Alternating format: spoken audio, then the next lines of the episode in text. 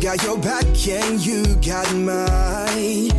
We're walking together, long roads and winding alleys, side by side.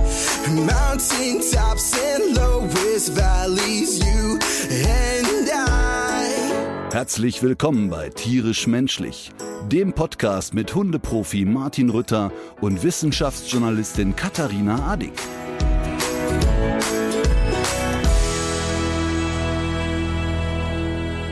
Morgen. Guten Morgen. Ich habe eine sehr schöne Nachricht mitgebracht, Für mich? die wir jetzt hier, ja, für dich auch. Aber äh, daran sollen alle teilhaben, deswegen spielen wir sie jetzt hier ein. Es geht, das schon mal vorab, um die beiden Dackeldamen vom Sonnenhof, über die wir hier sehr ausführlich gesprochen haben.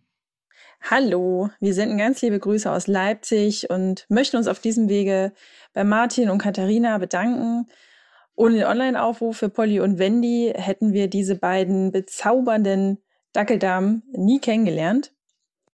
Wir waren auch sehr beeindruckt von den Mitarbeitenden auf dem Sonnenhof, die sich wirklich mit ganzem Herzen für die Hunde im Tierschutz einsetzen. Also ganz herzliches Dankeschön auch dorthin. Polly und Wendy wohnen bei uns in einem Haus mit Garten am Rand von Leipzig.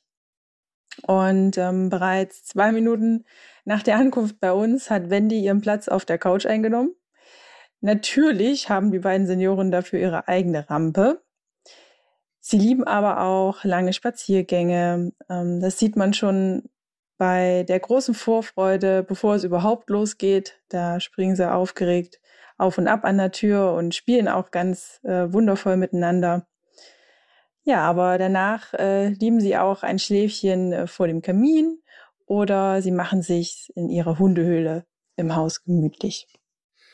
Ja, ich freue mich. Also ich meine, jetzt mal ganz ehrlich, als man die beiden gesehen hat, da ist ja schon eigentlich klar gewesen, dass das Herz überquillt, wenn man die so sieht. Ja. Und man wunderte sich ja eher, warum die noch nicht unter die Leute gebracht wurden. Ähm, aber einmal mehr total schön. Und ich finde auch schön, ähm, wenn so die Nachricht kommt, ja, die eine hat sich schon die Couch erobert, die andere so. Super. Also genauso hätte man die beiden ja auch eingeschätzt, ne? Ich, ja, auf jeden Fall. Und für Leute, die die letzte Folge Tierheimhelden geguckt haben, die wussten ja schon, dass die beiden ein Zuhause gefunden haben. Und wie ich auch finde, mit einer sehr praktischen Sofarampe. Also die erleichtert es dem kurzen Dackelbein doch genau dahin zu kommen, wo man hin möchte. Fand ich auch noch einen guten Lifehack und einen guten Tipp. Die Dackelrampe fürs Sofa. Mhm, auf, auf jeden Fall. Ich bin jetzt auch kurz davor quasi. Ähm, ich weiß nicht, ob du dich erinnern kannst. Im Wohnzimmer ist doch diese Fensterbank, die so tief ist. Ja. Und äh, da liegt die Emma ja immer drauf, weil natürlich die Pförtnerin da gerne alle anpöbelt, die vorbeikommen. Klar. Und auch jetzt äh, im älteren Zustand pöbelt die natürlich nach wie vor. Ähm, aber sie tut sich beim Hoch- und Runterspringen inzwischen schwer. Und deshalb ähm, suche ich nun einen Schreiner meines Vertrauens, der dann eine geschmeidige Rampe baut. Wir wollen ja nicht, dass der Pförtner jetzt mit 13 oder 15 irgendwann die Leute nicht mehr bepöbelt. Nee, auf keinen Fall. ähm, Ich habe übrigens. ja. Hm. Entschuldige, nee, sag mal. Nein, nein, ich habe nur auch, ich habe auch eine Themen, eine kurze Themenliste, aber äh, fa- fang du an. Ja, ich habe auch eine Nachricht bekommen nochmal zum Thema E-Mobilität. Mhm. Und das ist wirklich ganz interessant. Ähm, ich merke dann auch, wie wenig ich mitdenke. Aber die, äh, sag ich mal, Hersteller oder die Bauer solcher äh, Zapfsäulen denken scheinbar auch genau gar nicht mit. Also es kamen unterschiedliche Rückmeldungen von Leuten, die mit E-Mobilität unterwegs sind. Eine, finde ich, sehr nachvollziehbare Rückmeldung kam von doch relativ vielen Frauen, die sagten, pass auf, immer stehen diese Dinger ein bisschen abseits. Sie sind nicht beleuchtet. Es ist für mich nachts wirklich kein schönes Gefühl, so ein bisschen abseits zu sein und dort zapfen zu müssen. Also das fand ich nachvollziehbar. Dann haben einige geschrieben, äh, warum sind da eigentlich keine Dächer drauf? Es regnet wie die Sau und ich muss da im Platterregen raus und bin platschnass, wenn ich wieder ins Auto gehe. Aha. Jede Tankstelle, jede andere Tapfsäule ist ja äh, überdacht, fand ich auch ganz spannend. Aber eigentlich die bedrückendste äh, Kritik äh, habe ich jetzt per Instagram bekommen. Lieber Martin, die FGQ e.V. ist ein Verein, der sich um die Belange querschnittgelähmter Menschen kümmert und davon gibt es in Deutschland immerhin 140.000. Nachdem du auch letzte Woche im Podcast nochmal über E-Mobilität gesprochen hast, möchten wir unseren Hinweis hierzu loswerden. Die meisten Ladesäulen in Deutschland sind so gebaut, dass sie für uns Rollstuhlfahrer gar nicht nutzbar sind. Ach du Scheiße. Sie sind einfach so hoch, weil sie zum Beispiel auf einem Sockel stehen oder nicht stufenlos erreichbar sind. Oder es fehlt die Flächen zum Rangieren, um mit dem Rolli zur Säule zu gelangen. Du hast doch so eine große Reichweite, vielleicht kannst du dieses Problem mal thematisieren. Liebe Grüße auch an Katharina. Bla bla bla bla bla. Ich äh, auch wieder gar nicht drüber nachgedacht. Ich habe ja mal zwei Tage im Rollstuhl verbracht für eine Fernsehsendung. Und wenn du mal einen Tag mit dem Rollstuhl durch Deutschland unterwegs bist, dann weißt du wirklich, wie viele kleine Scheißhindernisse es gibt. Aber bei einer E-Säule, da, da hätte man drüber nachdenken können, finde ich. Allerdings, allerdings. Also, dass wir Ja. nicht drüber nachgedacht haben, ist eine Sache, aber dass die Leute, die es bauen, nicht drüber nachdenken, das ist natürlich schon schwierig. Sehr, sehr, sehr schwierig. Und ähm, jetzt wird wahrscheinlich, wenn man sowas nachrüsten müsste bei 100.000 äh, Zapfsäulen an deutschen Autobahnen, ähm, wird das natürlich kompliziert. Also eigentlich wieder ein bedrückendes Thema, ne? Dass Mhm. man äh, da immer noch nicht so, so weit ist oder drüber nachdenkt. Krass. Ähm, okay, Naja. gut. Also mein Thema Vielleicht ist bei den jetzt, nächsten Säulen. hoffen wir es. Ähm, mein Thema ist jetzt etwas banaler, aber es ist auch was, wo ich, also bei dem ich mich darüber wundere, dass doch so wenig nachgedacht wird. Ich weiß nicht, ob dir das auch schon aufgefallen ist, aber zumindest im Kölner Raum ist das in den letzten Jahren so ein Brauch, ich möchte sagen, Seuche geworden.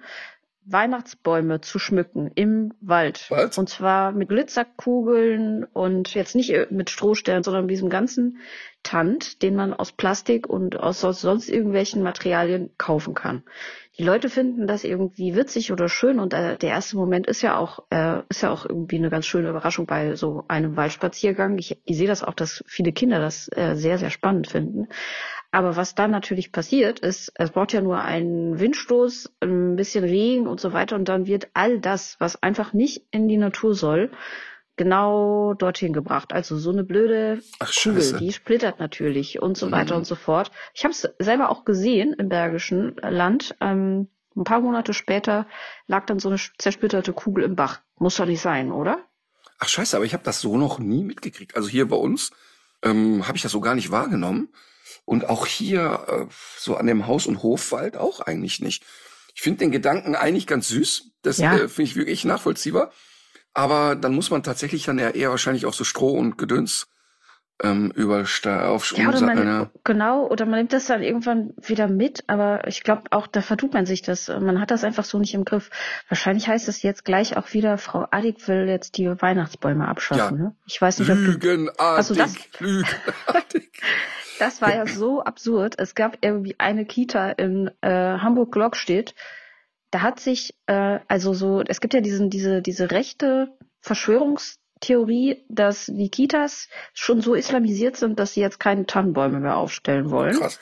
Und so äh, begab es sich, dass auch die, äh, ich weiß gar nicht mehr, wie sie heißt, ist ja hier wahrscheinlich auch gar nicht so sinnvoll, den Namen zu nennen, also diese Hamburger Kita ins Kreuzfeuer der Kritik geriet.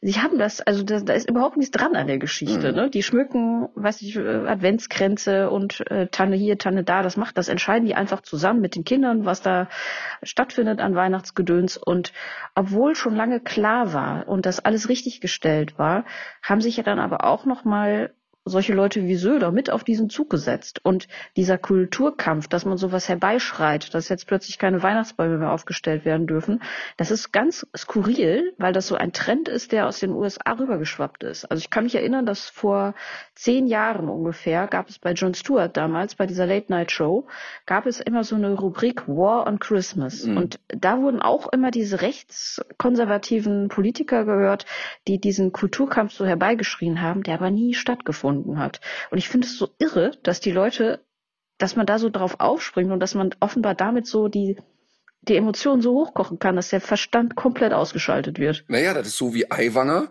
der sich jetzt äh, auch ganz klug zur Jagd geäußert hat und da im Wald steht und erklärt, warum im Winter die Tiere gefüttert werden müssen. Ne? Also, Ah, ja. ähm, weil wir, also weißt du, auf eine Art sagt die Jägerschaft, es gibt so eine Überpopulation, wir müssen Abschussregularien treffen. Und dann sagen sie aber, nee, wir müssen ja weiter füttern, sonst sterben die armen Tiere. Also das ist wirklich, das ist so abstrus, ne? Das ist Wahnsinn. Und ich frage mich auch, was motiviert denn so ein Politiker ähm, dazu, so ein, so ein Tinnhefter von sich zu geben oder überhaupt sich mit so einer Sache zu beschäftigen, wo er doch wirklich wesentlichere Sachen hat, ne? Äh, ich glaube Klientelprojekt, äh, Politik, dass man die Leute hinter sich versammelt, deren Interessen man dafür äh, ja, vertreten möchte, damit die einen wählen. Ja, aber ich verstehe es immer nicht, weil es sind 400.000 Leute ungefähr haben in Deutschland einen Jagdschein. Davon sind wahrscheinlich mhm. schon 200.000 mit dem Rollator unterwegs und 100.000 Karteileichen. Also ich habe jetzt keine ja, Ahnung. Das hat man, ist doch keine, ist doch keine nennenswerte so Zielgruppe. Ja, das bin, da bin ich mir gar nicht mal so sicher, weil ich glaube, das sind zum Beispiel häufig Entscheider und Entscheiderinnen mit Jagdschein. Ach so, ach, okay, ja, okay, mhm. 1 zu 0 für dich, das stimmt. Das mhm. sind natürlich in aller Regel wohlhabende Leute in eher mhm. hohen Positionen und da mhm. pflegt man natürlich Seilschaften, ja, stimmt. Hast recht. Haben ja. wir das letzte, haben wir das letzte Mal schon über den Hirsch gesprochen in Frankreich oder wiederhole ich mich jetzt nee, wie eine alte haben Tante? Wir nicht, aber ich habe es, alte Tante, ich habe es geliebt, du hast es mir geschickt. Super ist es. Ich hab's dir geschickt, genau.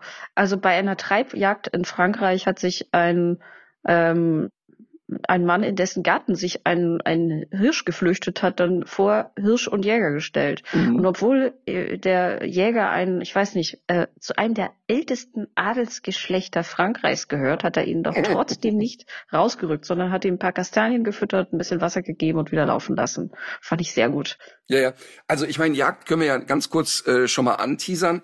Ähm, äh, es ist ja, wir bekommen ja, und das ist total schön, ich habe mich ja jetzt mehrmals geäußert zum Thema, ähm, wie bekloppt es ist, Hunde in Zwinger ähm, zu packen und so. Ne? Und das ist wirklich total schön zu sehen, wie viele Jäger mir geschrieben haben und ähm, das sehr auf meiner Seite waren und gesagt haben, hey, das ist wirklich auch gerade für uns etwas jüngere Jäger manchmal bedrückend zu sehen, was da immer noch los ist in der Jagdszene und ähm, dass immer alles schön geredet wird und ja, braucht ein dichtes Fell, deshalb sperren wir den Zwinger und all so ein Scheiß. Ähm, und das ist ganz schön zu sehen, dass auch ganz viele Jäger mir schreiben und sagen, äh, lass dich nicht verrückt machen von den Bepöbelungen. Du hast voll den Nagel auf den Kopf getroffen. Und natürlich wollen wir auch zu dem Thema, ähm, und das werden wir auch, jemanden, der sich ja auch schon sehr, sag ich mal, laut und öffentlich geäußert hat zum Thema Jagd, ähm, den werden wir dann jetzt mhm. endlich, werden wir seinen Wunsch erfüllen und ihn hier einladen. Und dann wird es ja wahrscheinlich ein schönes Gespräch geben. Ich glaube auch, wurde uns auch schon von vielen Leuten empfohlen, ne, mhm. diese Person. Äh, wir freuen uns auf das Gespräch. Total. So, wir freuen uns aber auf ein anderes Gespräch. Äh, ja. Wir haben ja heute spektakuläre Gästin, ähm, sozusagen, und wir warten, wir haben jetzt schon echt sehr lange warten lassen, ne? Das tut mir natürlich leid, aber ich freue mich auch, weil es ist, es ist ja eine besondere Folge. Das ist die letzte Folge in äh, diesem Jahr von unserem Podcast und wir haben schon sehr, sehr oft darüber gesprochen, dass wir diese Form von ähm, Cross-Promo sozusagen mal äh, gerne machen möchten. Ein Podcast, über den wir auch schon öfter gesprochen haben. Heute ist da Conny Sporer. Herzlich willkommen. Vielen Dank für die Einladung. Schönen guten Morgen. Conny, da wo du bist, ist es warm. Das sieht man ganz deutlich. Also 31 Grad habe ich auf der Uhr. Also mit anderen Worten, sie ist nicht in Wien. ja, leider in Wien hat es 4 Grad. Ach, ja, Aber es ist besser so. Was machen wir falsch? Was machen wir falsch? Ich weiß es nicht. Sag doch mal eben, wo du gerade bist. Also ich bin auf einer Insel rechts von Afrika oder in Afrika. Ich bin in Sansibar oder auf Sansibar heißt es ja richtig, also eine Insel neben Tansania. Es ist äh, wirklich also ein, ein ganz wunderbares Land und ich kann auch echt sagen, äh, dass äh, so die Menschen hier und so, das ist wirklich eine ganz eigene Welt und es ist ganz wunderbar. Aber im Prinzip äh, ist es ja, also Sansibar hieß ja noch nicht lange so, ist ja nach einer Kultstätte auf Sylt benannt worden. So viel ne? weiß ich, ich glaube, auch, so, ja. so war das, glaube ich. Ne? Ja, stimmt. ja. ja. So, Katharina, merkst du was? Die feine Dame, Hundestunde ab nach Sansibar. Der feine Herr, tierisch-menschlich, Mallorca. Aha. Und Frau Addig, wo sind wir denn? In der Eifel? Ähm, noch nicht, nee, aber so auf dem halben Weg ins Sauerland. Aus bekannten so. Gründen. Ich, in die Peripherie mit Alma, in eine möglichst abgelegene Gegend. Das hat doch auch was. Sauerland, Sansibar, im Prinzip dasselbe. also, aber trotzdem finde ich, sollten wir für die paar wenigen, die Conny nicht kennen, trotzdem noch mal ein paar Sätze sagen, ähm, wer Conny ist, was sie macht. Ähm, zum einen seit vielen Jahren äh, Partnerin im Netzwerk, betreibt eine Hundeschule in Wien. Ähm, ist ja kein Geheimnis, gehört so zu den erfolgreichsten fünf Partnern bei uns im Netzwerk. Hat inzwischen, äh, ist Buchautorin, hat also ein Buch geschrieben, ist sehr erfolgreiche Podcasterin, Hundestunde. Ähm, äh, Finde ich, ergänzt uns großartig. Es ist dort, ähm, sagen wir mal, sehr tiefer fachlicher Austausch ähm, zum Thema Hund. Ähm, teilweise mehr Zuhörer als wir. Hm. Das hören wir nicht so gerne. Was? Ähm, äh, ja, das müssen wir, da erinnern wir auch jetzt. Ähm, und äh, betreibt eine Online-Hundeschule noch zusätzlich. Also ist sehr umtriebig, gibt äh, wirklich Gas. Ist in Österreich inzwischen auch, kann man wirklich sagen, so die Expertin. Das heißt, wenn da irgendwo die Kacke am Dampfen ist und entweder irgendein Hund eskaliert oder ein Politiker irgendeinen Schlussrede zum Thema Hund, ähm, dann ist in aller Regel Conny gefragt. Und äh, freue mich wirklich sehr, dass es jetzt geklappt hat, trotz Urlaub. Und die Idee heute ist ja, dass wir so ein bisschen das Jahrrevue passieren lassen und ein bisschen drüber nachdenken, wie war das Jahr eigentlich für uns, wie war es vielleicht auch aus Hundesicht. Und ähm, ja, so legen wir eigentlich los. Also Conny hat ja ein sehr volles Jahr gehabt. Ähm, nicht zuletzt mit Dreharbeiten. Vielleicht können wir damit anfangen. Ah ja, da war doch was. Stimmt, jetzt wo du sagst. Ähm, genau. Wir haben jetzt tatsächlich über ein Jahr äh, für Dein perfekter Hund gedreht. Das ist ein neues Format, das am 7. Januar erstmals ausgestrahlt wird. In acht Folgen auf RTL, Sonntagnachmittags. Und ähm, ja, ich, ich, ich freue mich wahnsinnig, also immer noch über dieses wirklich richtig tolle Projekt. Äh, es geht darum, wir haben verschiedene Menschen getroffen, Familien, Paare, Singles, die auf der Suche nach ihrem perfekten Hund sind oder waren und ähm, haben da wirklich auch schön gezeigt, wie wichtig das ist, sich vorher erstmal mit der eigenen Situation zu beschäftigen, erstmal so ein bisschen äh, herauszufinden, was will ich eigentlich, was brauche ich, was sind denn Kriterien, die am Ende wirklich wichtig sind. Und das haben wir gemacht, indem wir die kennenlernen, haben die Menschen so ein bisschen ja auf Herz und Nieren geprüft und haben uns dann einfach für die auf die Suche gemacht nach ihrem perfekten Hund. Und dann gab es so diesen großen Herzblattmoment, wo sie dann ihren Hund kennengelernt haben. Und ich, ich glaube, so viel kann ich sagen, es hat immer ganz gut funktioniert. Ja, es gab auch eine Ausnahme, äh, aber in aller Regel hat es funktioniert. Ähm, und das ist eigentlich ein Projekt, muss man sagen, ähm, was ich jetzt mal so als TV-Produzent sagen kann. Wir haben das ja mit Mina TV produziert und uns ist wirklich tatsächlich noch nie ein Format so aus dem Ruder gelaufen wie das. Ähm, und das war eigentlich, wenn man so über die ehemalige Konzeptionierung nachdachte, dein perfekter Hund. Und eigentlich haben wir gedacht, die Leute kommen und sagen, pass mal auf, ich möchte gerne einen Border Collie Welpen kaufen.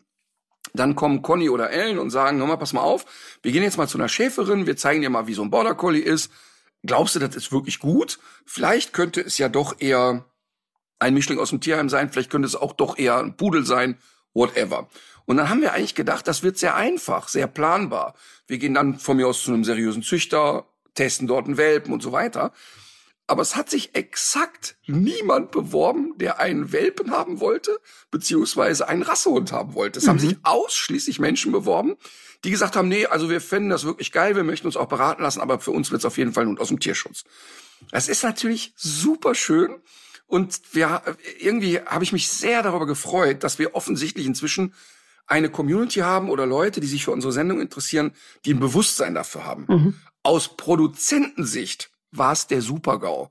Also das heißt, wer, man muss sich das so vorstellen, wir konzeptionieren eine Sendung, geben eine Kalkulation an den Sender und sagen, guck mal, so teuer wird das.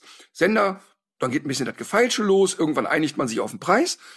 Und ähm, wir sind leider mit dem Preis nicht ausgekommen. Das heißt, die Sendung ist für uns ein echt ein fettes Minusgeschäft geworden auf einer budgetären Ebene. Also deswegen ähm, äh, sieht man ja jetzt auch die Dienstreise Sansibar und so weiter. Das muss natürlich erstmal budgetiert werden. Das ist echt ne? doof gelaufen. richtig, ja. richtig. Äh, also das heißt, aus aus TV-Produzentensicht ist das Format äh, jetzt nicht unbedingt gut gewesen. Aber natürlich sehe ich das ja immer vielschichtig und sage, ja, ja, ist, ist nicht schön, wenn wir da Geld in Anführungsstrichen verbrannt haben, aber ähm, das ist so ein wichtiges Projekt, weil wir haben so viel schon gemacht. Wir haben Leute begleitet, die Welpen gekriegt haben. Wir haben äh, pubertierende Hunde gezeigt. Wir haben alte und alles hoch und runter. Aber eigentlich haben wir nie eine Sendung gemacht, wo wir sagen, guck mal, man kann sich doch beraten lassen vorher. Und das haben wir jetzt gemacht. Und das ist super, super schön geworden. Und ich freue mich aus tiefster Seele über dieses Projekt. Und wenn es weitergehen sollte, dann muss man natürlich noch mal kalkulieren. Aber inhaltlich ist super geworden. Wirklich schön. Aber ich muss dich kurz korrigieren, Martin. Wir hatten tatsächlich eine Familie dabei, die äh, ist dann, die wollte dann auch nicht mehr mitmachen. Äh, die, wir waren da auf der Suche nach einem Hund und die haben dann, sind dann ein bisschen ungeduldig geworden und haben sich dann äh, so ein bisschen selber umgeguckt und haben einen Welpen vom Züchter gefunden. Ich lasse die Rasse jetzt mal raus. Und es war tatsächlich so, dass die, äh, dass wir halt gesagt haben, also ihr wisst ja eh, ich bin natürlich ein großer Tierschutzfreund, aber ähm, wenn da jetzt irgendwie einer von vielen mal dabei ist, der vom Züchter kommt, ist das voll in Ordnung. Und äh, wir haben Klar. dann die, die, diese Zuchtstätte gecheckt und haben halt rausgefunden, dass sie einfach sehr, sehr unseriös sind. Also sehr viele Würfe, sehr viele dubiose äh, Infos. Ach, scheiße. Ähm, aber natürlich nach, nach außen hin alles wirklich total fein und auch nette Hunde, was ja eben am ersten Blick oft mal nicht so wirken kann. Und ähm, wir haben dann halt tatsächlich äh, denen abgesagt, dass wir gesagt haben, mit dieser Zuchtstätte machen wir es nicht. Und wie das halt so ist, die haben sich schon verknallt in den Hund und dann ist leider halt nichts aus dem Fall geworden. Mhm. Aber ähm, das finde ich halt auch nochmal eine schöne Hintergrundinfo, weil wir ja leider in der Kürze der Zeit nicht alles zeigen können. Ähm, das war wirklich, also jetzt nicht so schnell, schnell, wir nehmen den erstbesten Hund, sondern das war wirklich alles äh, total geprüft. Und, ähm, und dann gab es noch eine andere Situation. Also ich, ich Spoiler jetzt mal nicht zu viel, aber es war auch eine dabei, die halt gesagt hat, boah, wir haben uns auch jetzt irgendwie Welpen angeguckt vom Züchter und das ist äh, irgendwie so, also wir sind da jetzt äh, so verknallt und wir gehen da nachmittags hin und holen uns, also schauen uns die Hunde an und wenn nicht, also wenn jetzt nichts Schlimmes passiert, dann, ähm, dann haben wir halt einfach Hunde gestreichelt und es ist ja alles gut, ne? Und ich habe halt ich habe dann ein, einen Notfallsanruf getätigt und habe halt einfach gesagt, diese Menschen, also das ist gar nicht, überhaupt nicht wertend gemeint, aber die werden halt mit diesem Hund, den sie sich da ausgesucht haben, komplett, also nicht überfordert sein, sondern das, das ist halt einfach eine Arbeitsgranate. Und die haben halt im Kopf, ich möchte ein bisschen Tricks machen, ein bisschen was machen und das ist einfach viel zu viel. Und dann, äh, ja, habe ich mich wirklich um Kopf und Kragen geredet, bin, glaube ich, um drei Jahre älter geworden in diesem Gespräch. Und wir haben sie dann noch hinbekommen, äh, dass sie halt äh, tatsächlich auch den Hund dann anschauen, den wir ihnen ausgesucht haben. Aber genau darum geht's ja. Das ist ja, also äh, in unserem kompletten Netzwerk, über 300 Trainer, alle bieten an die Beratung vor dem Kauf des Hundes. Und es wird wirklich nur rudimentär in Anspruch genommen. Und wenn, passiert es oft, dass die Leute sich schon so auf etwas eingeschossen haben, die wollen eigentlich nur noch mal die Bestätigung von dir, ja, das ist eine richtig geile Idee, dass du dir einen Malinois kaufst. Und dann stehst du da und sagst, ja, aber Leute, ganz ehrlich, eine Schildkröte ist zu dynamisch für euch. Was wollt ihr denn jetzt mit Malinois? Das passt doch überhaupt nicht zueinander. Ähm, und dann sind die aber schon so festgefahren. Dann ist das nicht so einfach. Und was Conny meint, und das finde ich auch gut so, ähm, es geht nicht darum, den Leuten zu sagen, man darf jetzt nicht bei einem seriösen Züchter einen Welpen kaufen. Das ist völlig in Ordnung. Aber was eben nicht geht, ist, dass die Leute dann die Augen verschließen und sagen, ja, das ist aber klein und süß, komm, ach, der hat halt viele Hunde, ist ja nicht schlimm. Ähm, und da finde ich auch, da sind wir dann, und dann sind auch die Kosten scheißegal, weil natürlich produziert das Kosten, wenn uns so ein Fall wegknickt. Aber da sind wir ja auch als Produktionsfirma und auch Ellen und Conny ja total konsequent und null kompromissbereit. Ähm, dann scheidet so ein Fall aus, dann zeigen wir das nicht. Wir werden keinen Züchter zeigen, von dem wir wissen, das ist von Anfang an alles nur Murks. Und ähm, da muss man sich auch treu bleiben, das ist ja ganz klar. Aber aus persönlicher Sicht muss ich sagen, hm, ich versuche natürlich schon immer auch den Tierschutz so ein bisschen ähm, in den Vordergrund zu rücken, weil ich das, das halt klar. einfach zeigen möchte, dass es da so großartige Hunde gibt. Aber in diesen Fällen war es auch tatsächlich so, dass einfach die Lebenssituation, und das erleben wir halt ganz häufig auch in diesen Beratungen vor der Hundeauswahl, dass die Leute halt sagen, ja, keine Ahnung, ich habe drei Kinder und eigentlich wenig Zeit, aber ich will halt von Anfang an alles richtig machen und will den perfekten Hund haben. Und deswegen macht nur ein Welpe Sinn. Und es ist halt ganz oft nicht so. Also es macht ganz oft einfach Sinn, sich einen Hund auszuwählen, der schon so ein bisschen Lebenserfahrung hat und der ein bisschen äh, so die, also die, diese ganzen, ja, diese ganzen Kindlichkeiten aus dem Kopf hat, damit man halt direkt mit Erziehung zumindest anfangen kann. Oft ist halt dann alle, alleine bleiben, Stubenreinheit muss auch nochmal ganz von vorn begonnen werden. Und da ist halt einfach so ein Secondhand-Hund oftmals die wirklich auch schla schlauere Wahl. Ja, ich habe zwei Fragen nochmal dazu. Also die erste Frage ist, du hast ja erzählt, dass ihr diesen Check gemacht habt und eine Sache, die ihr festgestellt habt, ist, dass die ähm, Züchter offenbar sehr viele Würfe haben. Aber es gab auch noch andere Dinge, die dir gezeigt haben, dass es, dass das keine, keine seriöse Zucht ist. Was ist das genau gewesen? Ja, also es, es, äh, es ist halt also nicht nur immer dieses Thema mit äh, viele Würfe, sondern halt auch eine Hündin viele Würfe. Dann hat die halt schon auch, äh, du merkst das dann halt an den Anfangsbuchstaben der, der Namen, ne, dass die halt schon sehr, sehr viele Würfe hatte, dass die dann auch oftmals verschiedene Rassen züchten, das ist halt auch so ein großes Problem. Dann leben die Hunde oftmals nicht mit dem Familienverbund, sondern sind halt in Zwingern untergebracht, was immer so ein Sozialisierungsproblem für die Welpen ist. Also das sind so ganz, sage ich mal, die offensichtlichsten Kriterien, die man halt aber hinterfragen muss. Also wir haben für die Sendung auch tatsächlich so einen Züchtercheck-Fragebogen, wo den die einfach ja ganz stumpf ausfüllen müssen. Und wenn die den ehrlich beantworten, dann, dann kommen da eben schon die Dinge raus, die ähm, dann einfach so ein bisschen dafür sprechen, dass das unseriös ist und dass das äh, da sehr mehr um Geld geht offensichtlich als um ja äh, liebevolle und qualitative Zucht. Mhm. Okay. Und dann äh, noch der zweite Punkt, weil ich finde, das ist immer so eine Sache, die muss man wirklich erstmal gerafft haben. Das sagt ihr ja beide, dass also Anfänger oft denken, äh, sie holen sich einen, lieber einen Welpen, weil, weil sie das besser im Griff haben. Warum ist das, warum ist das eigentlich ein Trugschluss? Naja, die Leute haben im Kopf, ich bekomme ein Baby, das quasi noch roh ist. Das ist ein unbeschriebenes Blatt, denken die Leute. Also erstmal ist das nicht so. Das heißt, wir machen Welpentests und ich kann dir bei fünf, drei, sechs Wochen alten Welpen sehr genau schon sagen, Achtung, Trommelwirbel, wenn du da nicht aufpasst, der wird ein Vollhooligan oder der wird ein eher unselbstständiger und so weiter. Das heißt, Charakterzüge sind genetisch fixiert. Ich kann auch durch Hundetraining Charakter nicht verändern. Natürlich kann ich einen Hund, der von der, vom Temperament sehr extrem ist, den kann ich trotzdem gut handeln, ist ja klar. Aber ich muss eben wissen, was ich da reinhole. Jetzt denken die Leute, die haben ein unbeschriebenes Blatt und sagen, ah, ist doch super, ähm, dann mache ich alles richtig. Und das ist aber leider nur die Theorie. Das heißt also, oft ist die Lebenssituation gar nicht so, dass sie den Hund so lange betreuen können. Also sind gar nicht in der Lage, ein Baby aufzuziehen. Das äh, erste halbe Jahr ist das wie ein Säugling ins Haus kriegen, äh, jede Nacht aufstehen, äh, alles Mögliche, die ganze Welt neu zeigen. Und dann haben die dieses Baby geholt, unterschätzen das ein bisschen und haben dann statistisch gesehen im Alter von vier Jahren, also wenn der Hund vier ist, haben die wirklich dieselben Probleme, als wären die mit verbundenen Augen durch ein Tierheim gelaufen, hätten gesagt, den nehme ich. Und das ist eben das Krasse daran. Das heißt, man wird, die Leute unterschätzen extrem, wie aufwendig es ist, einem Welpen die Welt zu zeigen. Du musst ihm ja alles neu zeigen. Und wenn du das perfekt machst und wenn du das richtig gut machst, dann geht das auch seinen Gang.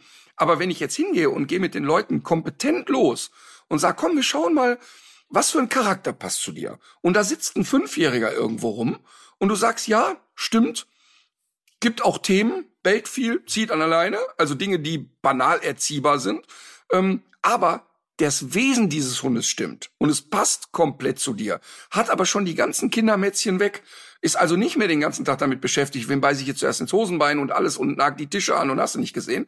Ähm, da kann das durchaus passen. Es gibt Lebenssituationen, da ist ein Welpe voll okay, finde ich.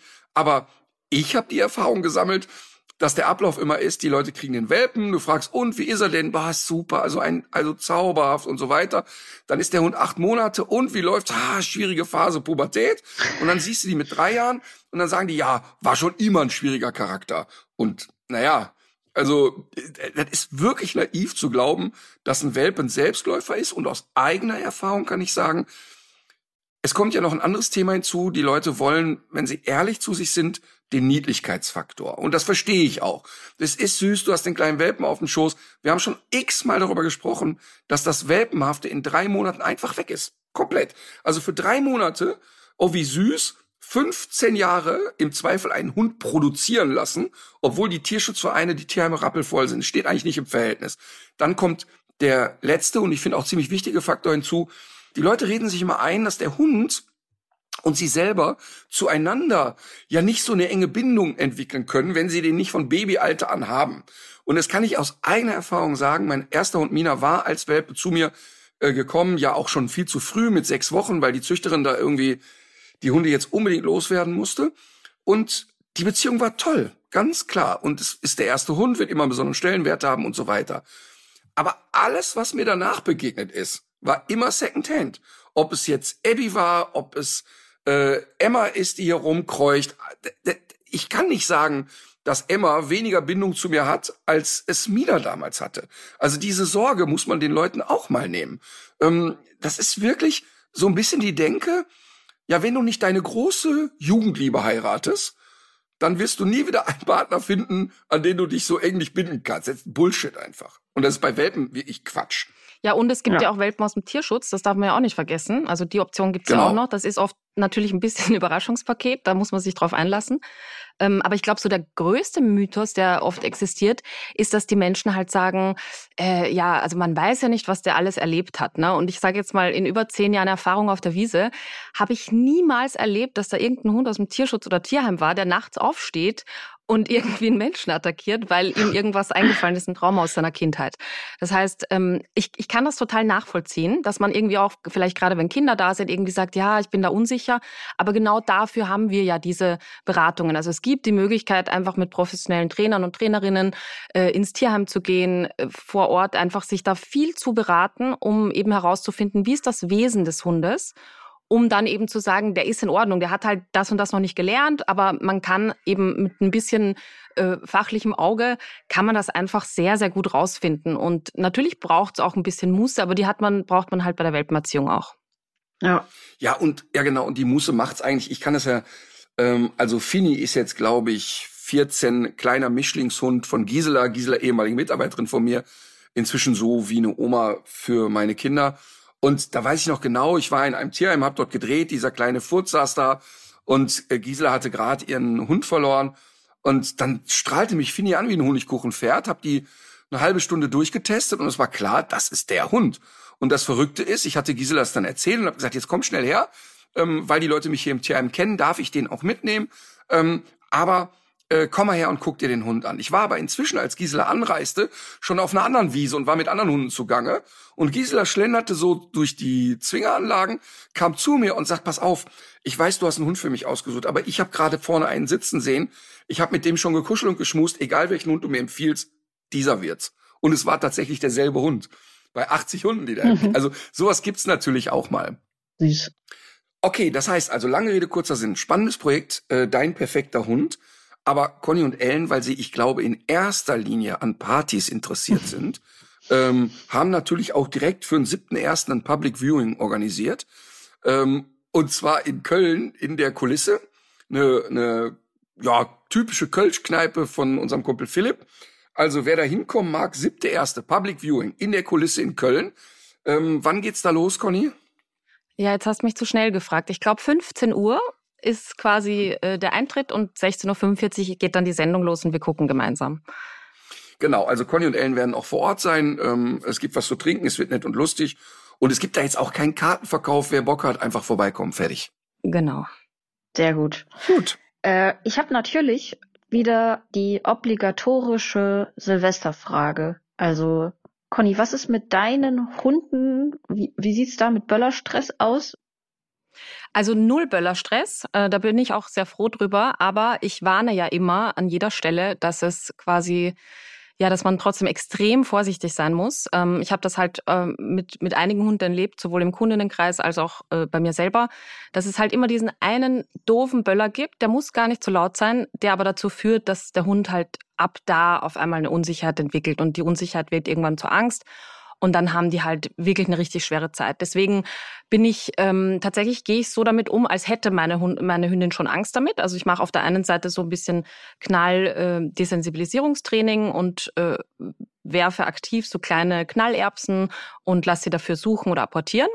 Ähm, aber ich, äh, ich versuche auch wirklich dieser Knallerei so gut wie möglich auszuweichen und bin dieses Jahr deswegen auch am Flughafen Hotel, weil ich einfach denke, ähm, äh, ich mache mir eh nicht so viel aus Silvester und da bin ich einfach safe. Sag mal, habt ihr in der Hundestunde, habt ihr nicht auch mal eine Folge gemacht zu dem Thema? Ja, äh, letzte Woche vielleicht. Ja, okay. Okay, ja, pardon, also jetzt nicht schon mal eine Folge also, vor einem Jahr, aber auch, auch letzte ja. Woche nochmal so ein Refresh, weil es da ja auch viele neue Erkenntnisse gibt und auch neue Ideen, die ich ja ganz spannend finde. Genau, und genau deshalb ähm, werden wir das Thema jetzt hier gar nicht aufmachen, sondern wir werden alle Leute bitten, ähm, wir verlinken die Folge von der Hundestunde und alle, die die Folge jetzt hier hören, ähm, hören in die Folge der Hundestunde rein, wo es um Silvester und Co. geht. Okay. Wir hätten die Möglichkeit, wenn ihr dafür offen seid, ein kleines Rasseporträt einzuschieben. Super, dann lehne ich mich jetzt zurück und sag, endlich haben wir mal eine Expertin da. Ich hatte mir eigentlich äh, das so vorgestellt, dass das hier ein sportlicher Wettkampf wird. Ja, den ich nicht gewinnen kann. Was ist das denn für ein Wettkampf? Du hast, du hast jetzt das hier wirklich. Ich auch tatsächlich. Also. Du hast jetzt hier ein Wettrennen gestartet zwischen ja. Obelix Ey. und Usain Bolt. Da, ich, also, muss mal eben, ich muss einmal mal eben was abknüpfen. Mama, komm mal her. was futtert die? Dankeschön. Das ist ein Geschenk. Äh, es gibt ja so, ich weiß nicht, ob ihr die auch kennt. Das sind so japanische, kleine, absurde Stofftiere. Wenn ich das jetzt aufmache, ah, das ist hier schon gut eingespeichelt. Japanische Ähm, dann sieht- Stofftiere? Ja, das ist für, für ein, äh, für ein elfjähriges Kind mit ähm, Squishy Squeeze Toys. Man denkt erst, es ist Hundespielzeug, deswegen dachte Alma das wahrscheinlich auch gerade. Also äh, absolut berechtigt. Ähm, so, genau, zurück zu, zu unserer Rubrik. Zu es handelt deiner sich- Rubrik. Alma findet es auch gut. Es handelt sich um die Standardnummer 237 Fox Terrier. zum Verhalten, zum Charakter. Der Hund wird als mutig, energisch und freundlich beschrieben.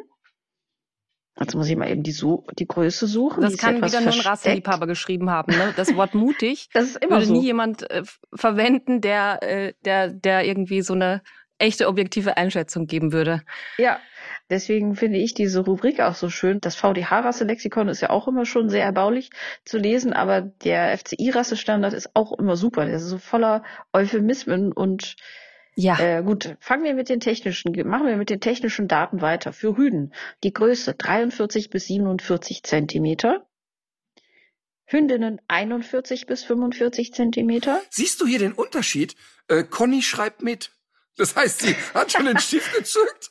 Sie ist jetzt, Stresst sie dich das jetzt? Nee, ich male jetzt- schon. Weißt du, ich male das jetzt. Sie ist jetzt kurz Ja. davor, die Brille aufzusetzen, sich ein Dutt zu machen, Protokoll zu führen und dann geht's los. Oh Gott. Oh Mann. Ich hab Ich mach mal weiter mit der Farbe. Weizenfarben in Klammern Biskuit reicht von ziemlich hell bis gelblich-rot, mit oder ohne dunkel gefärbte Haarspitzen, was jedoch auf die Grundfarbe keinen Einfluss ausüben soll. Eine Maske ist zulässig. Klare und leuchtende Farben werden bevorzugt. So wenig weiß wie möglich. Mm, Es gibt aber auch noch eine schwarze Variante. Das Gangwerk ist ja immer eine sehr aufschlussreiche Kategorie für dich, Martin. Ja, Bewegung mühelos, parallel, mit gutem Schub. Die Rückenlinie bleibt fest. Können wir mal irgendwie äh, darüber reden, wozu der Hund gut war oder ist? Ja. Ähm, vielseitig verwendbarer Wach, Hof- und Hütehund. Das ist immer ein nicht- Problem. also nicht vielseitig ausgedacht. verwendbar ist immer ein Problem. Der bringt von allem eins mit, von allem ein Problem mit. Also sag mal, Wachhund, Hütehund und Äh, Hof. Ah. Mhm. Mhm. Es ist, äh, also sein, sein allgemeines Erscheinungsbild wird als quadratisch gebaut beschrieben. Sein Ausdruck ist aufgeweckt und freimütig. Die Ohren sind aufgerichtet und spitz. freimütig. Die Rute wird fest eingerollt über dem Rücken getragen. Das ist doch jetzt aber mal, also jetzt, jetzt müsste es eigentlich einer von euch beiden jetzt eigentlich langsam wissen. Nee. Können wir es den Regionalen ein bisschen eingrenzen? Ja, Ja? Echt, Conny? Was? ja, genau. Also sind wir in Afrika oder sind wir in Großbritannien? Ich glaube weder Hm, noch. Richtig. Afrika, wo bist du denn jetzt bei welchem Hund? Vielleicht bei Basenji. Mhm. Bei Naja, Basenji, oder? eingerollt, die eingerollte Route. Aber war nicht von dichtem Fell die Rede? Ja, war auch vom dichten Fell. Das habe ich nicht mitgeschrieben. Ich glaube schon, weiß ich jetzt aber was, auch nicht wo mehr hast genau. du an England gedacht? Inwiefern England? Naja, eben wegen dieser ganzen Multifunktion mit Hütehund und Wachhund. Ach so, ja, okay. Boah, das ist schlau. Und auch wegen Wheaton, also Weizen, ne? Weizen, weizenfarbenes Fell, wobei die gibt's halt nicht in Schwarz. Hm. Also Dann ist Irland. auch was mit dem Weizen Ey, wie nicht in krass, Ordnung. Coated Wheaton Terrier. strategisch die denkt. Ich krieg jetzt Schiss. Ja, sch- äh, kannst du dir vielleicht mal eine Scheibe von abschneiden fürs nächste Mal. Ich kann nur über den Bauch denken, das geht bei mir. Aber das hilft nicht, weil ich kann, ich kenne die Antwort auch noch nicht. Also geografische Eingrenzung, hilf uns ein Ja, bisschen. Komm jetzt mal. Ja, Denkt mal ruhig ein bisschen an den Norden, Norden im Sinne von äh, europäischer Norden oder Eu europäischer Norden. Zum Beispiel Norwegen. ah, dann habe ich, dann habe ich's. Ich glaube, dann habe ich's wirklich. Ja, spuck's aus. Aber wenn die also Ko- sag mal, dass du mehr als einen norwegischen Hund kennst. Nee, ich kenne. Äh, wel- welchen norwegischen Hund kennst du denn? Das ist der norwegische Lundehund. Das ist der Inspektor Gadget unter den Hunden. Genau. Aber ich habe noch einen zweiten. Und soll ich dir sagen, warum ich den habe? Ähm, also ich weiß nicht, ob es ist. Aber ich habe vor ach, höchstens vier Wochen dumme Witze über den Hund gemacht. Da hab ich nämlich, es hat mich tatsächlich jemand auf diesen Hund angesprochen. Und dann habe ich gefragt, ich gebe jetzt noch ein kleines Stichwort, Conny, du wirst den gar nicht kennen als Rasse, weil ich kannte ihn vorher auch nicht und habe vor vier Wochen tatsächlich ihn gegoogelt. Ähm, und ich habe nämlich die Frau gefragt im Supermarkt, die mich auf den Hund anspricht, äh, ob er mit einem Schlossgespenst zu tun hat. Also der heißt Huibu, oder wie?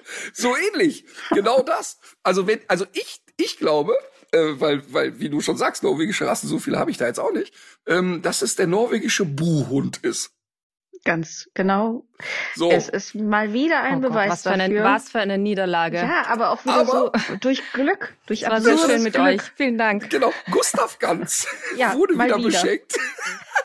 und zwar, und zwar habe ich tatsächlich äh, hier bei uns im, im Supermarkt eine ältere Dame angesprochen und gefragt, ob ich schon mal was von einem Buhhund gehört hätte. Und dann habe ich gefragt, was macht der denn? Sitzt der zu Hause und buht die Leute aus oder hat der mit dem Schlossgespenst zu tun? Und dann hat sie mir von dem Hund erzählt, ähm, dass sie tatsächlich einen solchen Hund in ihrer Familie hat. Und ähm, hat mir da so ein bisschen von erzählt. Ich habe aber echt nur die Hälfte verstanden. Ähm, also was ich aber gegoggelt habe, war, dass man angeblich vor 900 Jahren in Wikingergräbern schon äh, Knochen dieser Hunde gefunden hätte. Und ich fand das ganz, ganz interessant, weil ich habe noch nie von dem Hund gehört. Wenn ich den Hund aber sehe, ähm, finde ich den sehr hübsch.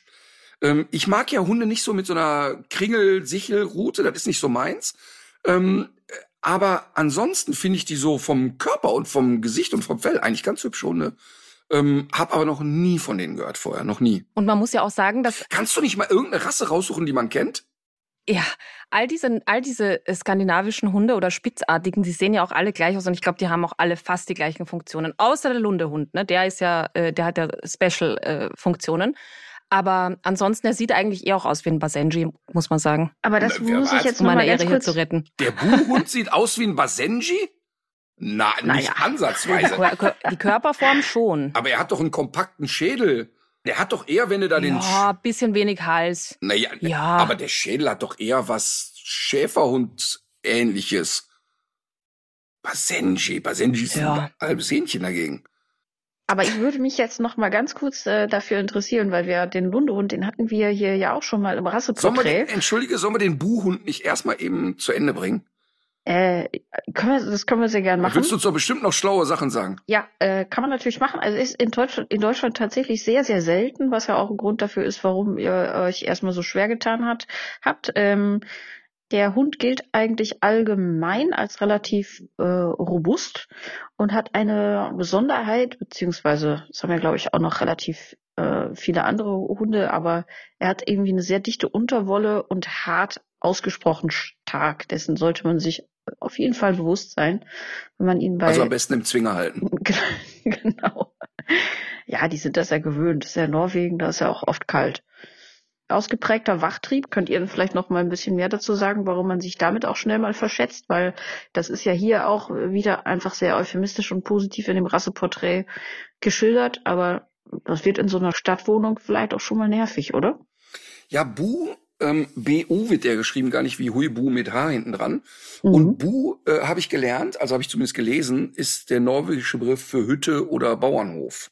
Ah, Das interessant. heißt, also das sind eigentlich eher so die so so klassische Hofhunde. Also die Beschreibung habe ich jedenfalls gelesen. Mm. Und da muss man eben auch mal so ein bisschen Wachsamkeit definieren. Ne? Also was ist denn wachsam und wann sagen die Leute denn, ein Hund ist wachsam? Also es gibt ja so diesen klassischen wachsamen Spitzartigen, der bei jeder Kleinigkeit aus der Buchse springt und an den Zaun rennt und bellt. Aber ob der jetzt echt geeignet ist, den Einbrecher fernzuhalten, das weiß ich so nicht. Ähm, und ob dann da wirklich die Vehemenz stattfindet, wie jetzt bei einem Hoverwart oder so, das glaube ich eher nicht statistisch. Ähm, das heißt also, wenn es jetzt nur Wachsamkeit ist im Sinne von, er ist ein bisschen reizempfänglich und ist gern auf Puls, das kriegst du ja gut Mhm. trainiert. Also das ist ja, das ist ja nichts, was einen abschrecken lassen würde. Aber wenn man von dem Hund so ein bisschen liest und auch sieht, wie der gebaut ist, glaube ich, war der wirklich eher so der typische Haus- und Hofköter im positiven Sinne und nicht der echte Arbeitshund im Sinne von der Hüteter, wer weiß wie verrückt. Okay, Und was in den Rassebüchern ja auch ganz oft äh, so ein Unterschied ist, ist, dass da steht, ist wachsam oder verteidigungsbereit. Da muss man auch ein bisschen äh, zwischen den Zeilen mhm. lesen, weil äh, Wachsamkeit ja dann oft ja. bedeutet, dass sie einfach äh, viel bellen. Und das habe ich äh, letztes Jahr in Island erlebt. Da war ich ähm, auf einem ganz tollen Pferdehof und da leben Islandhunde. Und ich meine, man kennt die jetzt so ein bisschen von bei uns. Also es gibt, äh, also es sind ja im Prinzip einfach isländische Spitze. Und die leben dort halt so frei und so entspannt. Das sind einfach Labrador im Prinzip. Also die dreimal am Tag, wo jemand da vorbeikommt, dann bellen die auch. Aber das ist halt nix in dem, in dem äh, Vergleich, wie wir halt äh, die kennen oftmals. Also sehr, sehr bellfreudig und sehr, sehr aktiv. Aber da hat man halt auch wieder mal gesehen, äh, wenn die nicht so in ihrem natürlichen Habitat sind, äh, da muss man die halt einfach sehr, sehr gut beschäftigen, damit die was zu tun haben und nicht durchdrehen im Kopf. Ja, und das ist mhm. ja ein ganz, ganz wichtiger Punkt. Ne? Das ist ja immer, wenn, wenn wir so ein Bild hier bei uns haben, wie ist die einzelne Rasse? Und wir sagen dann, alter Schwede, du hast jetzt nur noch völlig überdrehte Hütehunde, ähm, kaum noch einen Australian Shepherd, der auch nur ansatzweise irgendwas aushalten kann, völlig hochgedrehte Malinois und so, dann hat das natürlich ganz viel damit zu tun, wer züchtet die und wofür.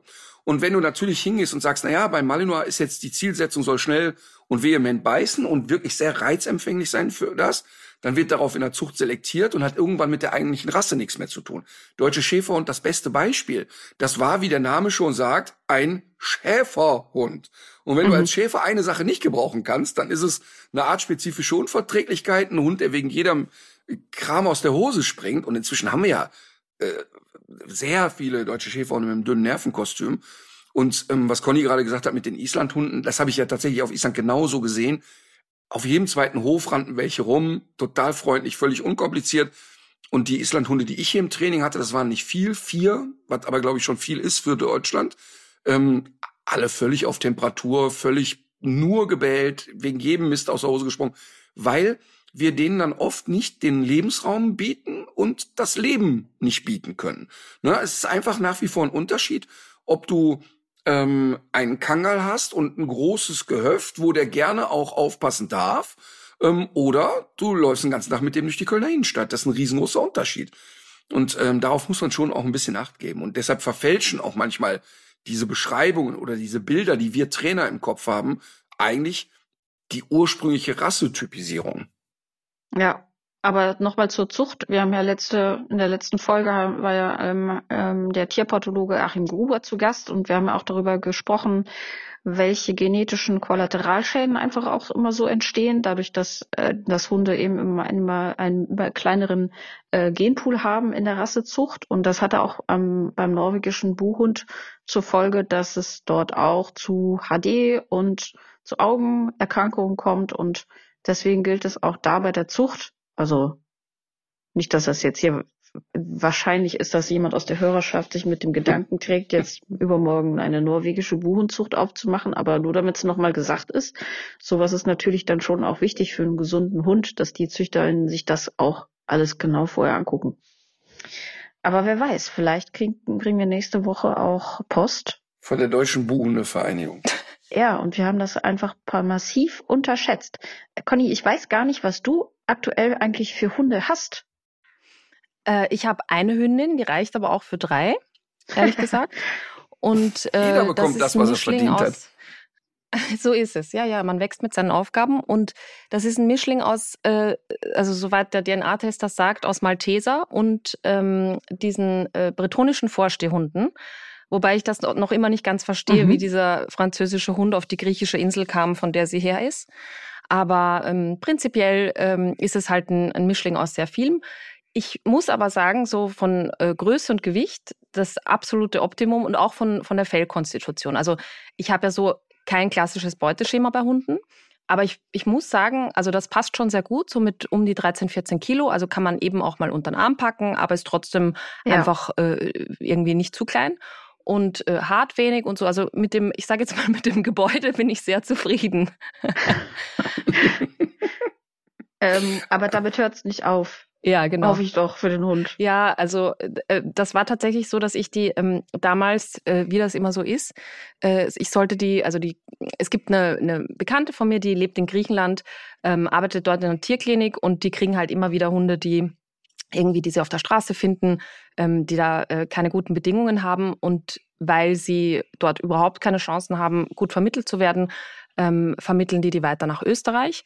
Und so habe ich, äh, bin ich damals irgendwie über eine Ecke auf sie gekommen und es hieß, es gibt schon eine Pflegestelle für sie, aber irgendwie erst in drei Tagen und für die drei Tage soll ich die nehmen. Und dann habe ich die, oder waren es ein paar Tage länger, und dann habe ich die halt so kennengelernt. Ähm, mit, ja, so ungefähr acht Monaten war die da. Und ich fand die, also natürlich ganz süß optisch, aber ich fand die schon so unfassbar erwachsen und äh, ernst im Kopf. Also jetzt nicht im Sinne von äh, direkt aggressiv, aber die war mhm. halt einfach, die hat sich benommen wie eine Vierjährige. Und äh, dann habe ich natürlich auch so ein paar Interessenten abgefangen und die haben halt alle erzählt, ja, das ist so toll, ich habe so einen großen Garten und ach, die ist so süß und so wuschelig. Und ich habe halt gesehen, dass die total verkannt wird. Und ähm, ja, letztendlich war dann äh, damals ja Abby noch da und ich habe halt gesagt, okay, das ist das Kriterium, dass das mit ihr klappt. Und das hat ganz gut geklappt und so habe ich die halt dann behalten, aber wirklich nicht aus diesem typischen Pflegestellenversagertum. Ich fand die so süß, sondern eher so, ich kann die niemanden irgendwie äh, ans Bein binden. Aber quasi. Was, was ist das bei ihr, wo du gedacht hast? Aber wir haben uns arrangiert. Und, und was ist das bei ihr gewesen, was du dann relativ schnell gesehen hast, was eben auch für Schwierigkeiten sorgen kann und, und sorgt? Also, also ich kann mal so sagen, ne? die war ähm, von ihrem Flug sediert, äh, kam die dann zu mir auf die Wiese. Ich war da mit, äh, mit meiner Hündin damals. Ähm, und ich, ich kraul die halt so, wie gesagt, um die acht Monate war die damals alt. Die sitzt so neben mir am Boden, ich kraul die so. Dann kommt Abby an und ich merke halt einfach, wie die sediert vom Flug ne, und ganz neu in der Situation auf einmal schon steif wird, weil ich halt äh, quasi irgendwie ähm, mich erdreiste, jetzt einen anderen Hund zu streicheln. Und da habe ich schon gedacht, okay, äh, das könnte interessant werden. Und das hat sich dann auch so bewahrheitet. Also das ist so eine sozial motivierte Aggression oder was? Wie muss man sich das vorstellen? Genau, also ich nehme an, dass ihr schon mal so über Grundmotivationen gesprochen habt hier das ein oder andere Mal. Und äh, von all diesen Motivationen, also sei es jetzt Territorialität, sozial, also soziale Motivation, ähm, jagdliche Motivation, sexuelle Motivation, die hat bei allem aufgezeigt und von allem was mitgenommen. Ist jetzt zum Glück natürlich für mich überhaupt kein Problem, weil die einfach super händelbar ist und wirklich für mich echt ein Buddy geworden ist. Also ich kann die überall hin mitnehmen. Ich gehe mit der stundenlang ausreiten. Ich kann, äh, die ist, die ist halt wirklich eine coole Reisebegleiterin geworden. Aber ich sag mal so, die Welt wäre für uns beide schöner, wenn keine anderen Hunde und auch der ein oder andere Mensch nicht da wären. Verstehe. Wo hast du sie denn jetzt eigentlich, wenn du im Urlaub bist? Wie machst du das? Ah, da ist sie, äh, im Moment ist sie bei meiner Mama, die geht dann viel mit ihr joggen und so und äh, das, äh, das klappt auch ganz gut mit einem strengen Regelpaket. äh, ja, äh, haut das hin. Ja, und dann, und dann muss man auch noch mal eine ähm, äh, Sache sagen. Jetzt ist ja die Mutter von Conny auch durch Abby nicht ganz unbeleckt. Ne? Also Abby war ja ähm, also auch als ich Abby kennenlernte, war ja, sag ich mal, das Gröbste schon überstanden. Aber Abbys Geschichte war ja auch damals äh, keine besonders schöne und ähm, Connys Mutter war ja auch äh, gewöhnt sozusagen, naja, das ist ein Hund, da muss man schon ein paar Spielregeln einhalten. Aber dadurch, dass das, ähm, sag ich mal, Grundgerüst jetzt zwischen Semmel und Conny ja doch ziemlich sicher und fest ist, geht auch die Welt nicht unter, wenn die Oma jetzt mal äh, zwei Wochen den Hund hütet und fünfe gerade sein lässt. Also das erlebe ich ja wirklich bei der Emma dann. Ähm, keine Ahnung, wenn mein Vater jetzt zwei Wochen äh, mit den Hunden hockt, äh, ja klar, die wiegt dann zwei Kilo mehr ähm, und äh, versucht dann mal drei Tage komische Sachen, aber dann ist auch wieder gut. Also da muss man keine Panik vorhaben, ne? Mhm. Weil das Konstrukt fest ist. Ne? Ja, es gibt bei Semmel eine Sache, die sie wirklich, also mir ganz neu gezeigt hat, und das ist, dass sie ähm, einfach wirklich nicht sehr gut bei anderen bleiben kann. Also die hat oft, wenn ich die irgendwo Ach, hingebe, wo so Hundekumpels sind, also die hat ja so eine Handvoll, da klappt das richtig gut. Und dann, wenn es dann darum geht, so jetzt gehen wir schlafen, dann legt die sie Nacht ins Körbchen und sagt, meine Mama ist nicht da. Und fängt wirklich an, so richtig zu winseln. Ähm, und was auch ganz komisch ist, also die Leute gehen ja dann unterschiedlich damit um und tatsächlich hilft das bei der, dass man die dann so ein bisschen zudeckt und so ein bisschen betödelt und sagt, also wie einfach ein Kind das Heimweh hat. Ähm, und bei der musste ich, und das macht natürlich auch für mich auch das ganze Reisen und so sehr viel unflexibler, ich musste die wirklich sehr gut einfach an bestimmte gewöhnen, äh, Personen gewöhnen Ähm, und da klappt das auch. Aber ähm, ich bewundere das immer. Also es gibt ja auch so Hunde, wo man sagt, na, die würden mit jedem mitgehen. Ne? Der, also der braucht einfach nur einen Keks in die Hand zu nehmen und dann ist gut und dann macht er sich keine Gedanken drüber. Und das finde ich schon einen großen Vorteil. Also mir wäre das lieber, weil die ist echt so, dass die, äh, dass die Stress hat mit mit, mit äh, quasi loszulassen. Aber spannenderweise war die ähm, vor, vor ein paar Wochen bei meiner Nachbarin und dann kam ich zurück und dann kam sie zu mir und hat in der Wohnung wieder nach ihr ge geweint. Ne? Also das ist so krass, was eigentlich so ein ehemaliger Straßenhund mhm. dann doch für ein, für, ein, für ein starkes Bindungsvermögen hat und einfach sagt, ich nehme irgendeinen Strohhalm, äh, an den hänge ich mich dran und dann, äh, dann ist das halt für die mhm. jetzt gerade dieser mhm. Mensch. Also es ist schon sehr, sehr interessant. Hat die mir viel gelernt. Spannend. Ja, Okay, wir machen einen Schlenker. Wir wollten ja auch das Jahr so ein bisschen Revue passieren lassen. Und ähm, ich bin ja total vorbereitet, ne? Wisst ihr ja, ich bin ja immer sehr gut vorbereitet. Ähm, mhm. äh, haben wir nicht vorher darüber gesprochen. Aber gab's so, wenn ihr so mal ein Minütchen drüber nachdenkt, so eine oder zwei oder drei Sachen, die besonders euch genervt haben in diesem Jahr und oder ähm, was waren Highlights? Wo ihr gesagt habt, ey, das war für mich in diesem Jahr, egal beruflich, privat, was auch immer, ähm, so die besonderen Momente? Also ich habe schon ja gerade gesagt, dieser ganze Kulturkampf, von dem ich jetzt auch glaube, dass das irgendwie immer schlimmer wird, das hat mich dieses Jahr wirklich oft genervt. Ich habe mich manchmal auch dann in so Facebook-Diskussionen gestürzt und äh, habe gemerkt, dass das so richtig meinen Puls hochtreibt. Und dann war dieses Jahr natürlich ja auch äh, schon auch in der zweiten Hälfte davon geprägt, dass wir ja kurz Sorge hatten, dass wir uns von Alma verabschieden müssen. Und das war am Ende auch eine sehr große Erleichterung, ähm, dass es ihr so viel besser geht, als wir mhm. dachten. Was ich aber auch sagen muss, ist, dass mir auch diese Drehreisen in die Tierheime sehr viel Spaß Total. gemacht haben. Die Begegnung dort mit den Leuten und zu sehen, wie dieses Format angenommen wird, weil ich glaube, dass ich bei all dem Scheiß, der ja gerade auch ähm, da ist und bei diesen ganzen Krisen, dass die Leute ein immer größeres Interesse äh, dafür haben, sich auch von diesen, von diesen aufgeladenen Konflikten wegzuorientieren und sich gerne ansehen, wie Leute wirklich sinnvolle Sachen umsetzen für andere und für Tiere.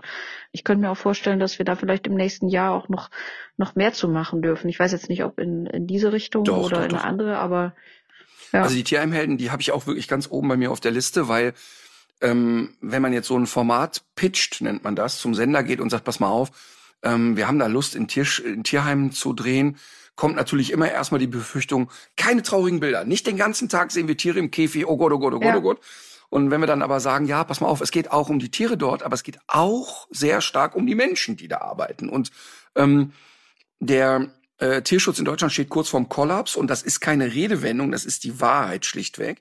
Ähm, also mhm. die Kosten explodieren, die Tierheime sind voll bis unter das Dach und ich kann ich beschäftige mich jetzt seit 30 Jahren fast mit Tierschutz und ich habe die Situation noch nie so prekär wahrgenommen wie jetzt. Ähm, und in all den vielen Gesprächen, die ich habe, die Tierheimleute gehen auf dem Zahnfleisch. Und umso schöner war es, dass die Sendergruppe gesagt hat, hey komm, lass uns das machen. Und wenn wir dann noch wirklich mit jeder Sendung Top 1 waren in den Quoten, also das heißt, alle Folgen waren ähm, top, top Quoten erfolgreich, dann ist das ein super Kompliment. Und ich finde aber ein Kompliment vor allen Dingen für die Leute, die wir gefilmt haben. Also, Auf jeden ne, Fall. also das, ich meine, das hat sich etabliert, dass die Leute sagen, ja, der Martin Rütter ist im Fernsehen, ich gucke da rein, da ist alles super, aber es hat natürlich ganz viel mit den Leuten zu tun, die wir mit auf die Reise nehmen. Und dazu haben die Trainer beigetragen, die also mich da begleitet haben. Ja. Ähm, wir werden übrigens bei dem nächsten Tierschutzprojekt auch den Detlef Steves mal mitnehmen, weil der ganz weit aufgezeigt hat und gesagt hat, hey, ich möchte das unbedingt mitmachen. Ähm, aber mhm. es ist ein Kompliment an die Leute, die die Arbeit da vor Ort machen. Und das ist auch das, was ich als Rückmeldung bekommen habe, dass die Menschen schreiben, boah, was für spannende Personen und wie ich bewundere die Kraft, mit der die da unterwegs sind und so. Also das war für mich auch, gehörte für mich auch dazu. Ähm, ich musste nur einmal schmunzeln, als du gerade gesagt hast, ich habe mich in so Facebook-Diskussionen ähm, verstrickt oder verloren. Wir haben ja oft darüber geredet, was es mit einem macht, wenn man zum Beispiel selber bepöbelt wird im Internet. Und ich kann ja heute noch wirklich, schießt es mir vor Wut Tränen in die Augen, wenn mir jemand Dinge unterstellt, ähm, und dann so Sachen kommen wie, hey, der Ritter soll sich mal für den Tierschutz engagieren. Und du denkst, hä, wo, wo war der denn jetzt die letzten 20 Jahre, der das schreibt? Und das trifft mich. Aber wenn so sozusagen die die polemische Front entsteht, ne, und die Leute Videos machen und ähm, sagen, ja, das stimmt aber nicht, was der Ritter sagt, der ist, das ist alles nur Show. Dann sitze ich inzwischen wirklich mit einer Kanne Popcorn da und beömmel mich darüber, ähm, wenn ich überhaupt die Zeit ja. habe. Und ich selber habe ja nicht die Zeit, mir das alles anzugucken, aber manchmal schicken mir Leute aus der Community dann Ausschnitte davon und sagen, guck mal, der ist kurz davor zu explodieren und dann mampf ich Popcorn. Und, und dann reden die ja auch nicht über mich. Das heißt, das, was die Personen dann da reden, sind ja ihre eigenen verquarzten Gedanken. Also das, das ist ja gar nicht mhm. der Martin Rütter, über den die reden, sondern das, was die da rein interpretieren. Und da bin ich wirklich froh, dass ich das total differenzieren kann. Also, dass ich da wirklich sitze und das wie so, ja, wie in Trash-TV gucke und, und äh, ja, ja, da, weißt du, und dann und dann ist, ist, darum beneide ich so dich sehe, auch. wie, dass du das dich ist da ja verherrlich, wie, das, wie irgendein Zausel mit einem Jagdgewehr irgendein verquatztes Zeug erzählt. Und dann guckst du dir die zwei Minuten an. Nach, länger schafft man es auch nicht, weil es dann sehr langweilig ist. Aber dann mampf ich Popcorn und denk, was ist mit dem? Aber das bin nicht ich. Also der redet nicht über mich, sondern der redet über das, was in seinem Kopf vorgeht. Oder die reden. Das sind ja mehrere Leute dann. Ähm, oder wenn ich den Schutzdienst kritisiere, dass natürlich die ganze Schutz- und Szene aufschreit, das weiß ich ja. Das ist ja auch die Idee daran, ne? dass man darüber spricht. Aber dieses Verstricken in Diskussionen, das habe ich auch in Pandemiezeiten, habe ich mich ein paar Mal dazu hinreißen lassen. Und das ist eigentlich nie richtig. Es ist aber natürlich auch trotzdem schwer, immer die Schnauze zu halten, muss man auch sagen. Conny, hattest du besondere Highlights oder besondere nervige Dinge? Ja, also vor allem auch, also wenn ich an die Hunde-Highlights denke, dann muss ich mich total da an euch anhängen. Ähm, ich war ja jetzt sowohl für die Dreharbeiten für Dein perfekter Hund als auch äh, privat ähm, viel im Tierschutz unterwegs und auch in Rumänien, so im, im Frühjahr dieses Jahres. Und ähm, ich finde halt, also natürlich ist einerseits für mich immer total faszinierend, äh, die Situation dort zu sehen, auch wie die Menschen einfach äh, das alles handeln und lösen. Und das ist natürlich auch immer ein bisschen emotional. Aber also ich, ich fühle mich ja da einfach wie so ein kleines Sandkorn im, im Universum, weil man im Prinzip ja auch nichts tun kann. Aber was ich natürlich ein bisschen beitragen kann, ist ein bisschen aufzuklären und einfach äh, nicht wegzuschauen und da ähm, einfach Bilder zu zeigen, die Hunde zu zeigen, die Situation zu zeigen, aufzuklären, äh, Irrtümer aus dem Weg räumen. Und was ich so wunderschön fand, ist einfach, dass bis heute, also monatelang, kriege ich wirklich Nachrichten von Leuten, die sagen, hey, ich habe damals in deiner Story den Hund gesehen und die lebt jetzt mittlerweile äh, ein paar Monate schon bei mir. Die wird jetzt Schulhund und äh, Begleithund und ich weiß noch, ich habe eine, ja, so eine Deutsch-Strata-Hündin, die auf diesem schrecklichen Hof gelebt hat, ist dort äh, gerettet worden. Die fand ich so toll und ich habe auch so gedacht, hey, ihr Jäger, das ist doch mal echt eine geile Hündin. Ich habe die getestet, die war so, wirklich so bereit, einfach was zu tun und so. Und es hat sich niemand für die interessiert. Und ähm, ja, ich krieg halt über Instagram so viele Nachrichten und auch diese Liz, die lebt eben äh, in, in Deutschland bei einer jungen Frau mit einem zweiten Hund und hat sich so toll gemacht. Und das ist für mich einfach so unfassbar schön zu sehen, äh, was aus den Hunden geworden ist und dass man eben auch daran immer sieht und zeigen kann, ähm, dass das ganz tolle Hunde sind und dass man aus denen auch was machen kann. Und hast du auch das Gefühl, und, also das äh, beobachte ich bei ja. dir jedenfalls aus der, ja, entschuldige. Entschuldige, wenn nee, du nee, nicht fertig mach hast. weiter. Pardon. Ich hätte jetzt gleich mit einem Negativen weitergemacht, aber gerne. Ja, ich will noch mal bei dem Positiven bleiben. Ich beobachte das ja bei dir äh, bei Instagram und auch so ein bisschen aus der Ferne. Ähm, vielleicht täuscht der Eindruck, aber ich habe so das Gefühl, je mehr du dich mit dem Thema Hund beschäftigst und je mehr man weiß, je weniger kann man es eigentlich aushalten, wenn jemand sagt, ich gehe einen Hund kaufen bei Welpenstube Winkel oder es muss immer der Rassewelpe sein. Also ich habe das Gefühl, ähm, dass es auch bei dir so ist, dass das Thema Tierschutz, weil man einmal dann tief drin war, ähm, auch einen immer höheren Stellenwert einnimmt. Oder täuscht das? Ja, also es macht auch wirklich sehr passiv-aggressiv oftmals, weil ähm, ich einfach irgendwie, ich weiß noch nicht, wie man das bewerkstelligen kann, aber ich möchte einfach, dass jeder Mensch, der zum Züchter geht, einmal so eine kleine Tour mit mir mitmacht, ähm, weil ich finde es auch immer so ein bisschen, überheblich. Es gibt da so eine große Anzahl an Hunden. Also wirklich, da gibt es Tierheime mit 600 Hunden. Ne? Und es ist dann, finde ich, so anmaßend zu behaupten, dass da nicht ein einziger Hund dabei ist, der perfekt zu einem passt. Nee, es muss halt dieser eine von den vier sein mit äh, aprikotfarbenem Fell und einer Maske und was auch immer. Ne? Also es ist einfach, äh, es ist einfach so unfassbar schade. Ich, ich bin einfach überzeugt, dass jeder Mensch da irgendwie weich werden würde, aber auch nicht nur emotional, sondern einfach wirklich den perfekten Hund für sich findet.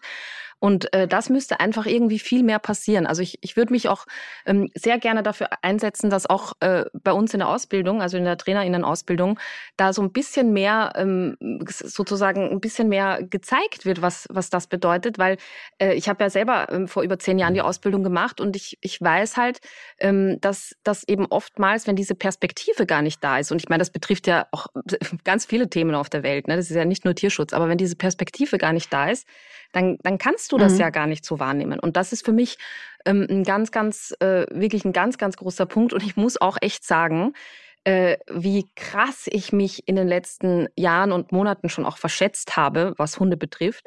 Also wo, wo ich ja sage, ja komm, aber mit Luft und Liebe lässt sich ja nicht alles lösen und so. Und dann sind das Hunde, die wirklich, wo ich gesagt habe, ich weiß nicht, ob das nicht eher also ob dieser Hund noch äh, so viel Lebensqualität hat, so viel Angst wie der hat. Ne? Und dann sehe ich halt ein paar Monate später läuft er da frei und ist irgendwie der coolste Hund auf der Welt. Also äh, das, das öffnet mir halt auch ganz neue Welten und Perspektiven. Klar kann man das nicht alles über einen Kamm scheren, aber ich finde das halt total spannend, das kennenzulernen. Äh, jetzt in, in, in Rumänien im Casa war eine Schäferhündin, die ist angefahren worden und ist einfach irgendwie neun Stunden in der Sonne auf der Straße gelegen und die konnte halt ihre Beine gar nicht mehr bewegen. Äh, und ich habe äh, ich hab halt einfach gedacht, ja, das ist jetzt, ähm, also weiß ich nicht, auch ein bisschen übertrieben, sollte man nicht vielleicht Platz machen für einen anderen Hund. Also ne, es sind ja so Gedanken, die ich dann irgendwie habe. Und die ist jetzt äh, letzte Woche mit dem Transporter ausgereist zu einer Pflegestelle und läuft wieder gut. Mhm. Also die kann wieder laufen. Die läuft nicht mhm. perfekt, aber die läuft wieder gut. Und das finde ich, das sind halt so Dinge, wo ich echt auch manchmal denke, ich bin so eine Aufgeberin, auch wenn ich, wenn ich so Dinge sehe, die die Anja Plötze mhm. halt auch so macht und so. Also das sind schon ganz, ganz neue äh, Perspektiven, die man da sieht und die finde ich ähm, ja eben auch im positiven Sinne sehr gut tun in der, in der eigenen Entwicklung. Ja, und die, die mhm. Kirsten Tönnies, die Tierärztin, hat zu mir mal gesagt, naja, die Leute kommen immer an und sagen, ähm, ja, was bedeutet das denn jetzt fürs große Ganze, dieses eine Tier zu retten? Nee, die Frage ist, was bedeutet es für dieses eine Tier? Das ist die Frage. Nicht, was bedeutet es für große Ganze. Die sagt, die Leute gucken mich an, als hätten sie einen Außerirdischen gesehen, weil ich irgendeine Elster aufpeppel, die angefahren wurde. Und die sagt ja, dass ich damit nicht die Elsterwelt verändere, ist mir klar. Aber für dieses eine Tier ist was ganz Besonderes passiert. Und das ist ja eigentlich Tierschutz. Natürlich müssen wir strukturell denken. Und na klar, bringt es überhaupt nichts, alle Hunde nach Deutschland und Österreich und sonst wo zu importieren. Man muss Tierschutz vor Ort machen. Das haben wir alles hier hundertmal besprochen. Das ist auch jedem klar. Und Kastrationsprojekt und hast du nicht gesehen. Das ist alles richtig. Aber aber diese Blasiertheit, die oft stattfindet, dieses, ja, also da ist jetzt aber ein bisschen Aufwand und so, ne? Das ist wirklich unverschämt. Das ist wirklich unverschämt. Und das sagen auch nur Leute, die sowas noch nie ein einziges Mal vor Ort gesehen haben. Und das ist genau das. Meine Oma hat immer gesagt, begreifen kommt von greifen, von anfassen, sehen, spüren, fühlen. Und das, das ist tatsächlich ein wichtiges Thema. Und dann höre ich auch ganz oft bei anderen Themen, ja, ins Tierheim, das schaffe ich nicht. Da bin ich den ganzen Tag traurig. Ja, genau, du bist den ganzen Tag traurig. Jetzt beweg dich mal dahin. Das ist dasselbe immer wieder, wenn ich Leuten sage, ich gehe in Kinderhospize, lese da Geschichten vor und so weiter. Ja, das könnte ich nicht, das könnte ich nicht. Hören wir mal ganz ehrlich, die Leute, die da sitzen in einem Hospiz und die Hunde, die im Tierheim sitzen, die haben das Problem. Und nicht du, weil du mal am Nachmittag traurig bist. Äh, ich, also ich finde das, also inzwischen ist es auch so, dass da die Zündschnur bei mir deutlich kürzer geworden ist als früher. Ähm, und ich finde auch, dass es ähm, eigentlich auch ein Schulauftrag sein müsste, dass man schon mit Kindergarten und Schulkindern in Tierheime geht und so und so Projekte macht und sagt, guck mal, das ist voll mit Kaninchen, Meerschweinchen und keine Ahnung. Warum haben die keinen Bock in deinem Plastikkäfig zu sitzen? Damit fängt das eigentlich schon an und es wäre gar nicht so kompliziert umzusetzen. Das ist das eine, aber ich finde auch, ähm, auch so vor Ort, also was eben die Nachhaltigkeit betrifft, ich habe schon das Gefühl, dass ein bisschen auch mit Bildung ein Umdenken vor Ort stattfindet. Ähm, zum Beispiel das äh, Tierheim Free Emily, das ich da auch mit unterstütze in Lugos in Rumänien, die haben immer wieder Schulen da, Praktikanten, die denen helfen und einfach mal so einen Tag damit rumlaufen und, äh, und mitarbeiten. Und das ist ja trotzdem, also sehr ländlich da und alles sehr einfach. Aber ich finde das großartig, dass genau solche Dinge passieren. Also das wäre auch sowas, äh, ist wahrscheinlich nicht immer, ähm, wie soll ich sagen, rechtlich nicht immer ganz leicht, aber äh, da einfach viel mehr die Kinder und die Jugend äh, zu integrieren, das finde ich, finde ich eine ganz schöne Sache. Total. Ich hatte dich vorhin unterbrochen. Du, jetzt haben wir über ja eigentlich die schönen Sachen gesprochen, dass ähm, tolle Momente durch die Arbeit im Tierschutz. Und du hattest schon Luft geholt, ähm, ja. deinen Abfuck des Jahres loszulassen. ja, Abfuck, also es hat wie, wie alles Negative ja auch irgendwie was Positives, aber es war natürlich ein, dieser dramatische Beißvorfall, der ja tödlich geendet hat in Österreich für diese Joggerin. Ähm, war war natürlich auch wieder. Aber Conny, ganz kurz, ganz ja. kurz, du musst es mal, du musst es mal mit zwei Sätzen erklären, weil nicht jeder in ja. Deutschland ähm, hat das mitbekommen. Okay, das war mein Gefühl, dass das äh, gefühlt irgendwie jeder mitbekommen hat. Ähm, ich weiß nicht mehr genau, wann es war im Oktober glaube ich. Ähm, da ist, äh, also das weiß man heute, eine, eine Joggerin war einfach wie jeden Tag joggend unterwegs und ist von, wie sich jetzt rausgestellt hat, mehreren Pitbulls ähm, angefallen worden und getötet worden. Und zwar so sehr, dass der, ähm, dass man die nur noch an den Klamotten identifizieren konnte. Also ähm, die ist richtig förmlich zerfleischt worden. Und es gab natürlich einen riesen Aufschrei, völlig zu Recht auch, ähm, was sich jetzt alles wieder ändern muss. Und ähm, bis jetzt ist ja diese Schutzhundedebatte äh, in Österreich äh, deswegen am Laufen, weil weil da ja Bilder aufgetaucht sind. Es waren es waren ähm, Schutz, es waren Hunde, die in der Ausbildung waren zu Schutzhund oder? Äh, da, ja, das ist das ist ja eben das, was jetzt so der ÖKV, das ist ja quasi der VDH in Österreich, der österreichische Kynologenverband, der sagt halt, na ja, die sind in keinem Verein geführt, dass sie offiziellen Schutzhundekurs be belegt haben. Aber es sind, es gab halt Fotos, wo man gesehen hat, dass zumindest einer der Hunde mit einem Beißärmel da irgendwie wuschig gemacht wurde. Und das hat das halt ein bisschen befeuert. Ich glaube, ich bin da nicht ganz unschuldig, weil ich habe das halt, äh, ich bin ja da ein bisschen interviewt worden dazu und habe das so ein bisschen aufs Tapet gebracht. Aber das, äh, das ist eben irgendwie so das Positive draus, dass man halt, leider muss es halt immer so einen Anlass geben, der dann äh, dazu führt, dass, ähm, dass man so sowas auch in Diskussion bringen kann. Und die läuft aber sehr aggressiv bis jetzt weiter. Und ich hoffe sehr, dass sich dazu was verändert. Also das Thema ist, ähm, oder sagen wir mal, die Diskussion ist dann, ist äh, Schutzhundesport im Privatbereich zeitgemäß erlaubt und so weiter. Das ist die Diskussion. Oder kippt es auch in eine sogenannte Kampfhundediskussion? Naja, die Kampfhundediskussion, die gibt's ja sowieso schon, schon die ganze Zeit. Es war halt leider so, dass in, in Oberösterreich, wo das Ganze passiert ist, ähm, die hatten eigentlich relativ gute und lockere Regeln. Also da gab's eben keine Liste. Aber die haben halt, die sagen halt, es gibt auffällige Hunde, wenn die zum Beispiel irgendwie aktenkundig sind oder so, dann äh, müssen die, ähm, müssen die eben gewisse Auflagen erfüllen und da gibt's halt so verschiedene Abstufungen. Und eigentlich war das eine ganz gute Lösung. Ähm, jetzt, äh, also ich sage jetzt mal, diese Kampfhunde-Diskussion, die hat aus meiner Sicht so ein bisschen angedauert, hat sich dann aber wieder wieder gelegt. Jetzt geht's wirklich nur noch um diesen Schutzhundesport und da gibt's jetzt Tierschutzvereine, die da ganz äh, aggressiv dagegen schießen. Also aggressiv ist vielleicht nicht das richtige Wort, aber sehr vehement sind. Und dann den großen ÖKV, der ja behauptet, ähm, wenn wir das verbieten, dann müssten wir ja auch Agility verbieten und dann müssten wir ja auch dies und jenes verbieten. Also ich glaube, äh, es ist jetzt nicht wirklich notwendig, das ganze Fass nochmal aufzumachen. Aber ähm, es ist schon gut, dass sich da einfach was tut.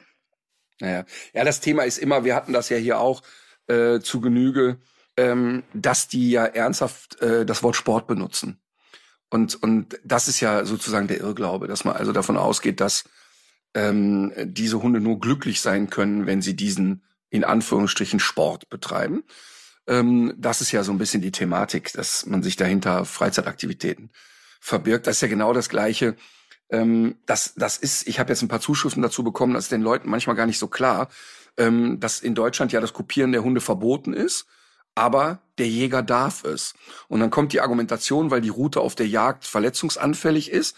Und das, wir dürfen nicht vergessen, die Leute gehen in ihrer Freizeit, die gehen einem Hobby nach und sagen, ja, dabei verletze ich meinen Hund und deshalb muss ich den Hund verstümmeln. Ähm, also mit anderen Worten, ich bin Tennisspieler und mein Hund zerkaut immer die Tennisbälle. Ich möchte gerne eine Sondergenehmigung und dem alle Zähne ziehen. Das ist natürlich der größte, also es ist Wahnsinn, dass man durch eine Freizeitaktivität und mehr ist Jagd, Hobbyjagd in Deutschland nicht, ähm, plötzlich gegen Tierschutzgesetze verstoßen darf. Und genauso ist dieses vehemente, wir haben seit 80 Jahren hier Schutzhundesport gemacht, das muss so bleiben. Ähm, ich persönlich glaube, ähm, dass äh, Schutzdienst in Deutschland aussterben wird. Bin ich mir ziemlich sicher. Ja, ich hoffe das. Ich glaube, dass meine Kinder das noch erleben werden. Ja, ich glaube das auch. Ich glaube, dass meine Kinder später noch so Fotos gucken und sagen, ach du Scheiße, guck mal, so war ja, das. Ja, ich glaube, also was, was mich ja auch sicher. einfach nur so abnervt, also erstens, äh, ich meine letztendlich, äh, ich glaube denen das ja vielleicht sogar schon so ein bisschen mit dem Ärmel, aber ich frage mich halt einfach, warum man diesen Ärmel an den Menschen, an den Menschen befestigen muss, warum man halt dem Hund diese, diese genau. Distanzlosigkeit beibringt. Also es geht ja nicht, ne, wenn du letztendlich so ein bisschen crazy ein paar Mal die Woche zum Dogdancing oder Agility gehst, ist das ja auch ein krasses Hobby, das man hinterfragen kann. Also so, ne, von der Intensität her. Aber es geht halt um diese ganze Mache, dass sie dann so äh, da marschieren wie Soldaten, dann die Hunde anbrüllen, dann so einen Fake-Knüppel haben, wo die drauf einschlagen. Und eben, und ich, wie gesagt, ähm, dieses in den Beißärmel beißen, okay. Aber erstens, dann wirft den Ärmel. Und was man halt einfach sieht, ist, dass den Hunden diese unfassbare Distanzlosigkeit dem Menschen ähm, gegenüber angezüchtet wird. Und das geht halt überhaupt gar nicht. Ja, und, und ähm, ich meine, äh, das muss ich dir ja nicht erklären, aber für die Hörer, wenn man sich die ganzen bei Fußlaufereien da ansieht, hoch, hoch, hoch, hoch gedrehte, gestresste Hunde. Ähm, das Problem ist aber, dass du natürlich auf der Ebene schlecht wirklich sehr, sehr schlecht diskutieren kannst, weil denen ja zum einen ähm, tatsächlich so die banalsten Grundkenntnisse fehlen, was Verhalten von Hunden anbelangt. Also wenn du denen jetzt sagst, das ist distanzlos, was ihr denen beibringt, da wissen die nicht, was du meinst. Ähm, das ist ein Punkt. Und der zweite Punkt ist, dass natürlich sofort die emotionale Diskussion kommt, weil es immer um Macht geht. Es sind immer sehr martialische äh, Darstellungsformen. Die Videos sind immer auch Monday is Gun Day und, und der ganze Kladderadenk, der da hinten dran hängt. Ähm, und äh, das ist halt einfach eine Weltanschauung. Da geht's ja, geht's ja um Macht demonstrieren und einen Hund alleine schon ihn als Gebrauchshund darzustellen. Ähm, da wird's dann halt schwierig in der Diskussion und deshalb muss man das ähm, immer wieder versuchen, ähm, gesetzlich zu reglementieren. Ganz klar. Ähm, ja, mein Jahr gab einen sehr nervenaufreibenden Moment. Milja ist ja mit dem Rucksack in der Welt unterwegs, ist, hat sich also mit 18 entschieden, eine Weltreise zu machen, ist in äh, Süd- und Mittelamerika gestartet und es lief eigentlich ganz gut und dann ist sie in Panama City in Unruhen geraten. Hm, es war nicht sehr schön. Sie saß im Hostel und dann hat sich die Regierung da irgendwie entschieden, irgendwelche Kupferminen zu schließen, dadurch viele Arbeitslose. Und dann gab's da äh, Aufstände auf der Straße und Mirja war in dem Hostel keine 20 Meter entfernt, wenn da Leute aufeinander schießen und sie wurde da fünf Tage evakuiert, musste in, in diesem Hostel eingeschlossen sein und ganzen Tag Tränengas und dann nachts heimlich zum Flughafen und so.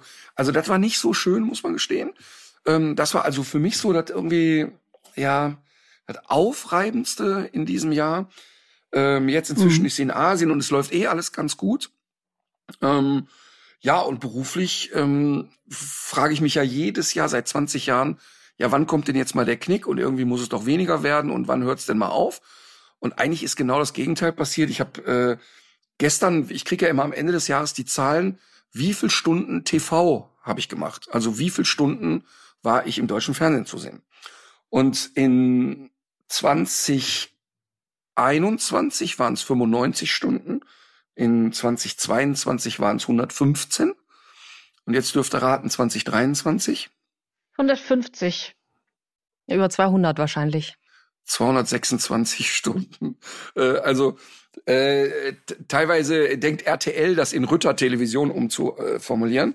Ähm, aber was das, aber was das, was das wirklich Tolle daran ist, ähm, auch das habe ich mir mal geben lassen. Nur die Hälfte der Stunden sind Formate, wo es ausschließlich darum geht, mich irgendwie zu zeigen. Und die andere Hälfte sind schon, also 50 Prozent sind schon Teamgeschichten. Die Hundetrainer dabei, andere Leute dabei, also wo du sagst, hey, guck mal, super ist das. Und das war, das ist ja die Zielsetzung, ne? Ähm, also immer wieder zu gucken, die Leute mit ins, ins Scheinwerferlicht äh, zu holen, die eigentlich auch genau dahin gehören. Und das hat super funktioniert. Also das ist echt ein saugutes Gefühl. Und alleine, wenn ich überlege, Rütters Team, wo wir gesagt haben, wir zeigen jetzt die Trainer bei der Arbeit, hat angefangen, ich glaube, mit vier Folgen.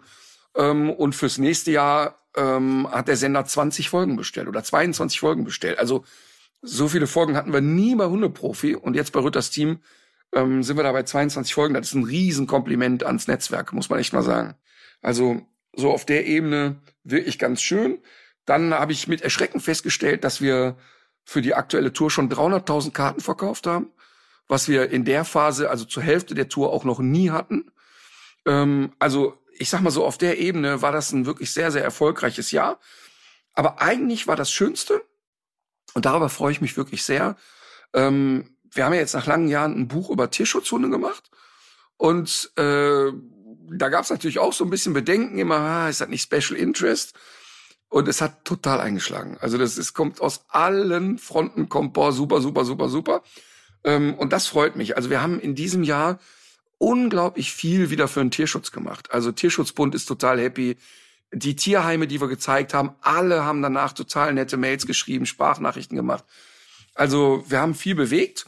Und so startet auch das nächste Jahr, weil ich ja direkt im Januar Frau Kari treffe. Also äh, deutsche Tierschutzbeauftragte sitzt im Bundestag.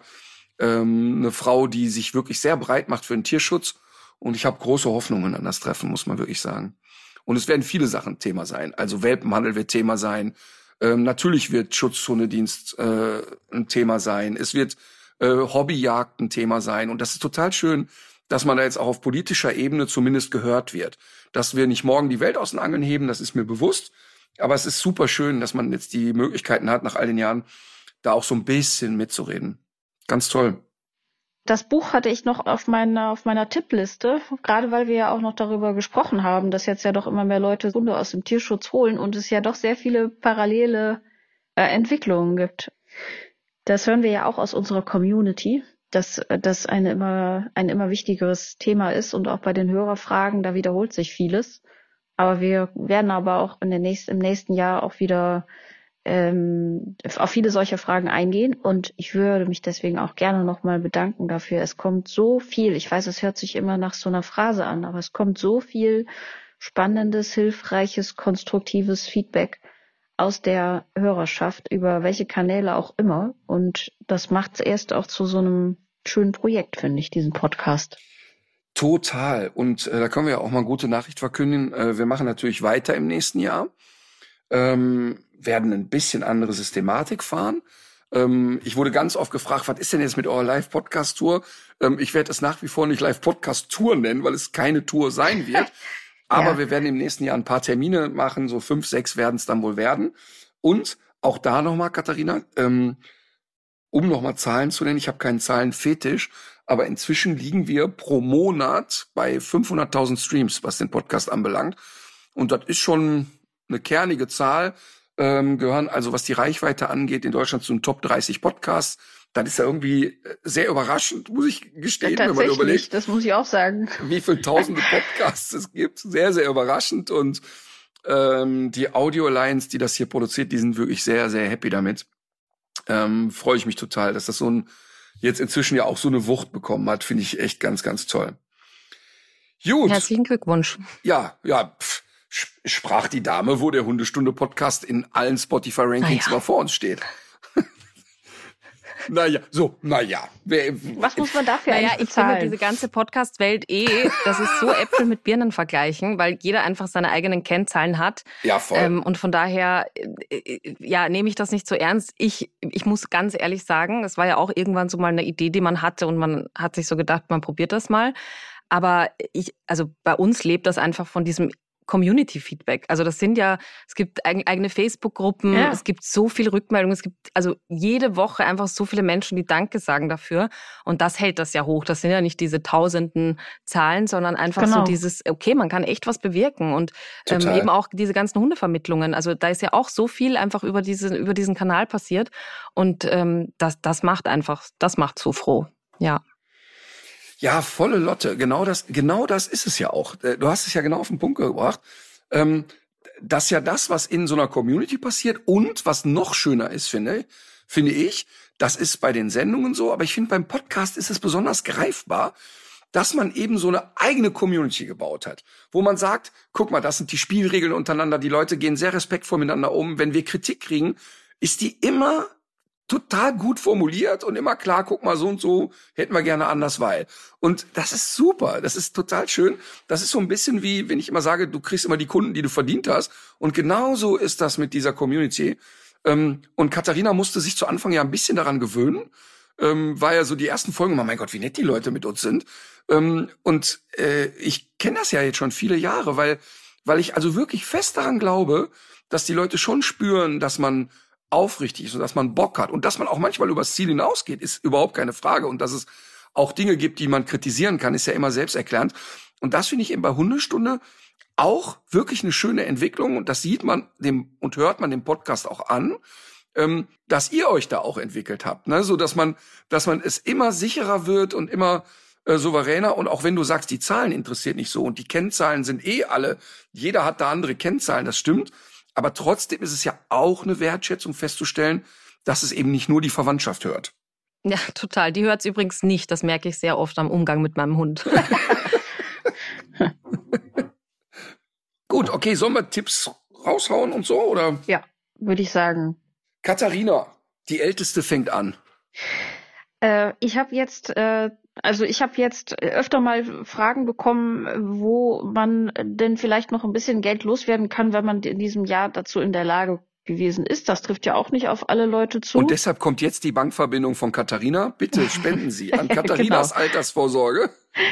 In meinem Karton ist noch Platz.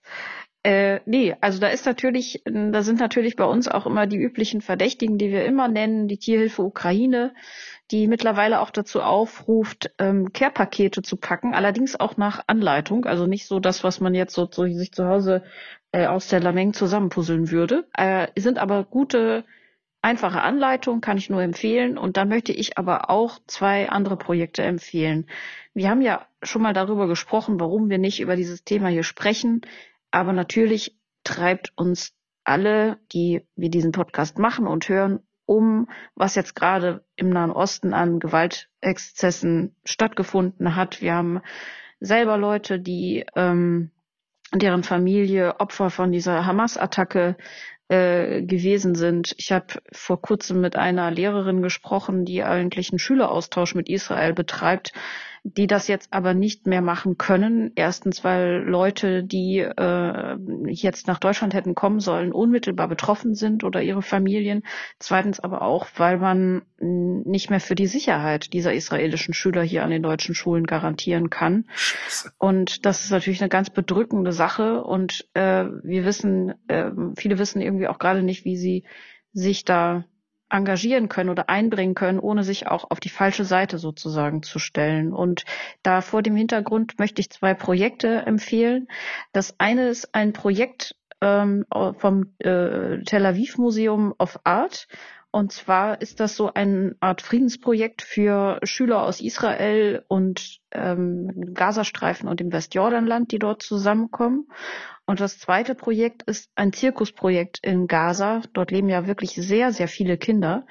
Und äh, dieses Zirkusprojekt, ja, holt die Kinder ähm, ab, äh, bringt den Skills bei, macht über Bewegung ganz viele Sachen, die den Spaß machen, die sie auch aus der Angst rausholen. Und äh, das scheint mir, ist von einer Freundin empfohlen worden, die dort auch Menschen kennt, die dort arbeiten. Scheint mir auch eine, eine sehr gute äh, Idee zu sein. Und diese hm, Tipps würde ich gerne verlinken. Sehr gut.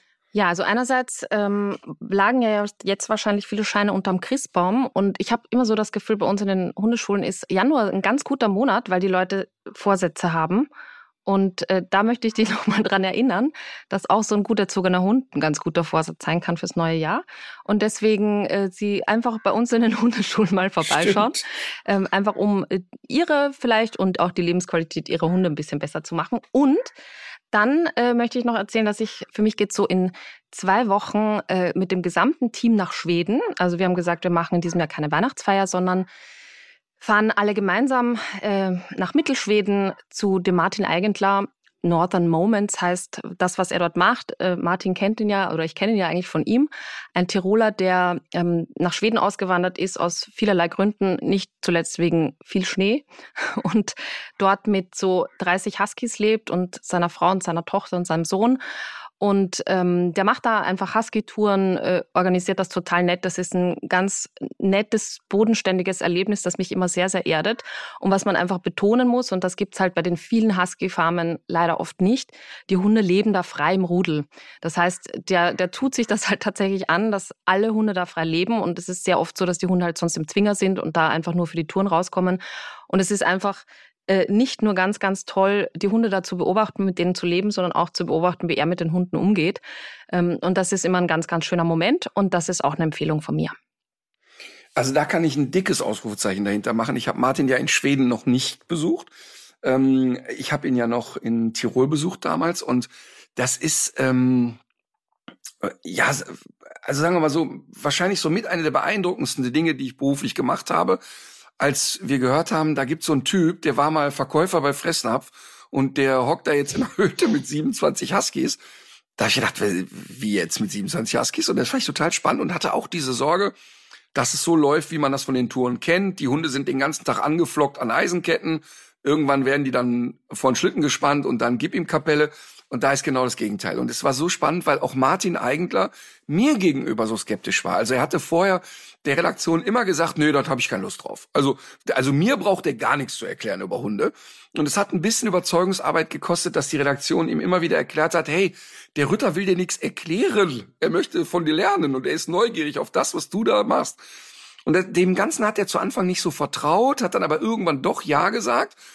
Und er, wirklich nach genau 85 Sekunden war das Eis gebrochen, weil der ja gemerkt hat, dass ich nicht als Missionar und Klugscheißer dahin komme, sondern echt fasziniert war. Und wenn man dann überlegt, kommst auf so ein Gelände, 27 hatte er damals, 27 Huskies, totale Ruhe, kommen dann so an den Zaun und das war's aber auch. Ähm, sau spektakulär, wie der mit den Hunden umgeht. Und natürlich, auch das hat er in der Sendung mehrmals betont, dass natürlich ganz häufig auch Hunde bei ihm landen wo irgendwie Susi sorglos sich gesagt hat, ja, so ein Husky, das wäre aber eine schöne Idee. Und dann irgendwie nach einem Jahr merkt, ach so, nur streicheln reicht jetzt nicht. Und die Hunde dann volle Lotte aus dem Ruder laufen und er dann immer wieder auch mal welche aufnimmt. Ähm, aber immer wieder betont, Leute, ich bin hier keine Auffangstation und ich möchte das nicht ausbaden, was ihr da alle verbockt. Eine unglaubliche Begegnung und ich kann mich noch erinnern, dass er gesagt hat, also so richtig in Wallungen sieht man die natürlich nur am Schlitten oder wenn sich jemand Kadickel verirrt. Und er hat beschrieben, dass in das Gehege mal so ein, äh, keine Ahnung, Feldhase reingerannt ist. Und er hat gesagt, mhm. es hat gedauert unter acht Sekunden, dass von dem Hasen oh. nichts mehr zu sehen war. Also wir reden von inklusive verspeist. Ähm, also man kriegt dann ein Gefühl dafür, was für ein Dampf in den Hunden steckt und wozu die in der Lage sind. Ähm, umso faszinierender ist es für mich, ähm, wenn Martin die Hunde für den Schlitten fertig macht. Da ist eigentlich sonst bei allen Maschas bricht das komplette Chaos aus. Mit fünf Mann wird sich da auf die Hunde geworfen und hier angeschnallt und da. Und er steht da und sagt, hier, du kommst mal her, angeschnallt, du kommst mal her. Und dann, klar sind die dann in Wallung, aber er ist in der Lage, das zu steuern. Und ich finde das total beeindruckend. Und äh, das steht ganz dick auf meiner Bucketlist, da in den Schweden zu besuchen, weil ich glaube, und darauf bin ich wirklich auch sehr neidisch, dass dann auch nochmal so dieses Naturerlebnis und der Schnee und die, und die ganze Landschaft, ich glaube, das sehr besonders ist. Und man kann das auch als ganz normalsterblicher Mensch buchen. Also da muss man jetzt nicht äh, genau. erst heilig gesprochen werden. Ne? Sehr gerne. Können wir eigentlich, können wir auch eigentlich verlinken, den Martin hier. Also es ist wirklich eine Empfehlung von Herzen, ist immer ja. so mein, mein Skiurlaub. Also ich bin nicht die große Skifahrerin. Und das ist, äh, letztendlich ist ja das Schlittenfahren auch sehr ähnlich, weil man ja genauso irgendwie das Gewicht verlagert und so. Ähm, und das ist auch sehr anstrengend unter Umständen, wenn es ein bisschen bergauf geht. Also äh, da hilft man mit. Also es ist wirklich ein, ein absolut unvergessliches Erlebnis und ein ganz, ganz äh, großer Tipp von Herzen. Ich bin immer, muss immer daran denken, unser allseits geliebter Kameramann Klaus hatte ja die gute Idee, also er stand auf dem Schlitten hinter mir und filmte so over shoulder die Hunde und sagte irgendwann, äh, können wir mal anhalten, weil ich würde mich gerne mal umdrehen und rückwärts auf dem Schlitten stehen, dann habe ich eine andere Perspektive. Und alle Beteiligten sagten, Klaus, ich glaube, das ist wirklich keine gute Idee.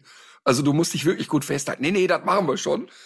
Ja, das war ein wunderbarer Moment, als der Klaus mit einem doppelten Rittberger rückwärts von dem Schlitten flog, weil ähm, ich kann dir wirklich sagen, sechs, acht Huskies, wenn die einen zweiten Gang einlegen, da ist schon echt Fahrt drin. Also der Start ist dann schon sehr interessant. Okay, ich komme mit den profanen ähm, Dingen. Mein Tipp des Tages ist nach wie vor, auch wenn Weihnachten schon vorbei ist, der Film ist Das Leben nicht schön. James Stewart in der Hauptrolle, Film von 1946. Habe ich, glaube ich, hier konsequent jedes Jahr Weihnachten empfohlen, werde ich auch immer wieder tun. Äh, man äh, muss weinen, es geht gar nicht anders.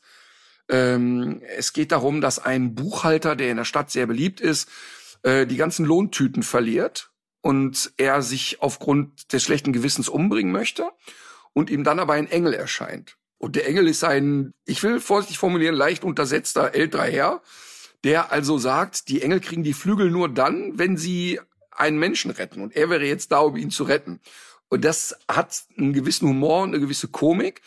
Aber dann geht der Engel hin und zeigt eigentlich ähm, dem Protagonisten, wie das Leben vieler Menschen verlaufen wäre, wenn er nicht auf der Welt gewesen wäre.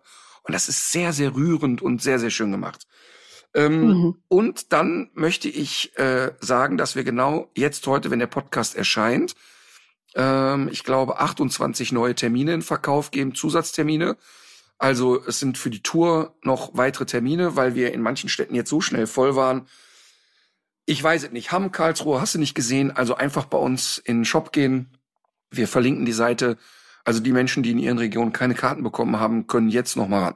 Sehr gut. Dann, So, jetzt wird's, jetzt wird's schlimm. Jetzt kommen Musikempfehlungen von Katharina. so ist es. Übrigens, ähm, Mhm. du bist ja gar nicht drauf angesprungen. Ne? Ich habe äh, in der Folgenaufzeichnung vor unserer Weihnachtsfeier, da habe ich dir noch gesagt, dass ich etwas gemacht habe, was dir sicherlich nicht gefallen wird. Und da bist du nicht drauf angesprungen. Wir haben das hinterher gar nicht mehr. Ach krass. Ja, du hast das. Und was war's denn? Was war's denn Ich habe die, ähm, ich habe die äh, Playlist für die Weihnachtsfeier unterwandert. Ja. Äh, oh Gott, oh Gott, oh Gott, Ja. oh Gott. Ja.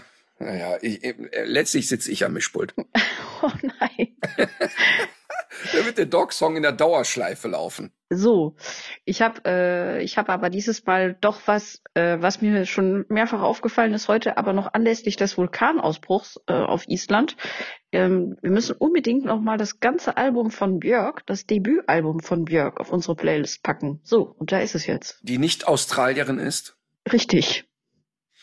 Apropos, Äh, okay. wusstet ihr, dass es am äh, Flughafen in Wien einen Extraschalter gibt für Leute, die was ist das ein Urban Legend? Fake News. Ja, ich melde Ja. diesen Oh, Beitrag immer, Entschuldige, wenn ich ihn stopp, sehe. stopp, stopp, stopp. Jetzt will ich's aber wissen. Was, was ist denn das Fake, Fake Es gibt News? so eine Legende, dass man Außerdem ist der ja gar nicht in Wien. Es alterniert immer zwischen Salzburg und Wien und es gibt so ein Insta-Reel, wo gesagt wird, dass äh, das irgendwie so quasi, ja, in case you're having a bad day, äh, also vergiss nicht, dass es in Wien einen Schalter gibt für Menschen, die dachten, sie fliegen nach Australien anstatt nach Österreich. aber das, die, die Leute gibt's bestimmt, oder? und das kann schon allein deswegen nicht sein, weil man, also man Austria, Austria und Australia, das ist es? Ja, ja, wir haben ja auch so T-Shirts äh, bei den, in den Touri-Shops, wo drauf steht No Kangaroos in Austria, weil das natürlich äh, oft verwechselt wird. Aber äh, man. Aber nur von Amerikanern. na, ja, na, tatsächlich, weil es halt ein kleines Land ist. Aber ähm, es, es kann ja schon alleine deswegen nicht stimmen, weil man ja, man bucht ja keinen Flug nach Australien, sondern immer zu, in gewisse Destinationen und spätestens da müsste man ja, ne, man, man bucht ja quasi die Städte irgendwie und Ich will da weiter dran glauben, dass das ich, passiert. ich finde es auch eine schöne Geschichte. Also ich wollte das jetzt nicht in, entromantisieren, entschuldige. Ja. Wien, Cannes, Sansibar, Sylt, Mhm. Alles eins. Das war ein etwas entrücktes, aber doch schönes Schlusswort vielleicht. Aber äh, genau, zum Musikwunsch. Wer ist denn dran? Conny. Darf ich? Ja, ähm, es ist, äh, es ist so ein, äh, es ist zwar eigentlich ein Weihnachtslied, aber nicht so ganz. Ähm, es heißt nämlich Another Year, also es geht auch um, um das folgende Jahr. Und es ist von Phineas, das ist der, der Bruder von Billie Eilish. Ähm, das ist so mein, mein liebstes Weihnachtslied gerade. Und es enthält auch irgendwo äh, einmal das Wort Dog, also hat es umso mehr Berechtigung. Mhm, absolut. Ja, Und selbst in dem Satz steht, ich äh, hasse deinen Hund. Hund ist Hund. Wenn's vorkommt. es steht drinnen, wenn der Hund das erlaubt. Okay. Wenn der Hund das erlaubt, dann setze ich mich äh, neben, neben dich. So. Sehr schön. Okay. Ähm, ich bin bei Dean Lewis, How Do I Say Goodbye? Betretenes Schweigen. Ich bin gespannt. Wie, ich bin gespannt, das kennst du. äh, ich glaube nicht. Vielleicht kenne ich das nicht. Nee. Ach, Katharina, bleib du in deiner Tokotronic-Höhle. Das klingt gut. Ich hätte gerne eine Tokotronic-Höhle. ja, ja. oh Gott, oh Gott, oh Gott, oh Gott, oh Gott. Gut, ähm, dann ein. Äh, Ah, ist das so, dass Rutsch. Katharina Tokotronik-Fan ist? Katharina hört konsequent jegliche Art von Musik, die man nicht aushalten Aber um kann. deine Frage zu beantworten, ja.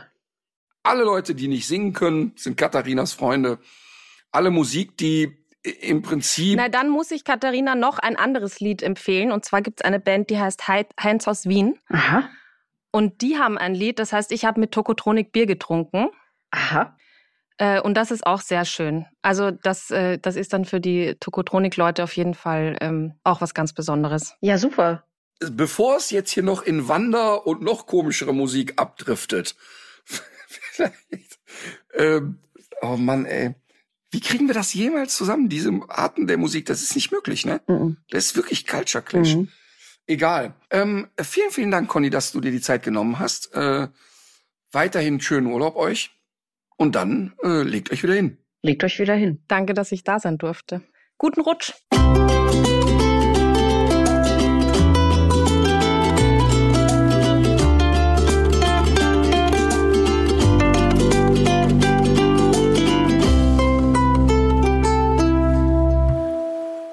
Dieser Podcast ist eine Produktion der Audio Alliance.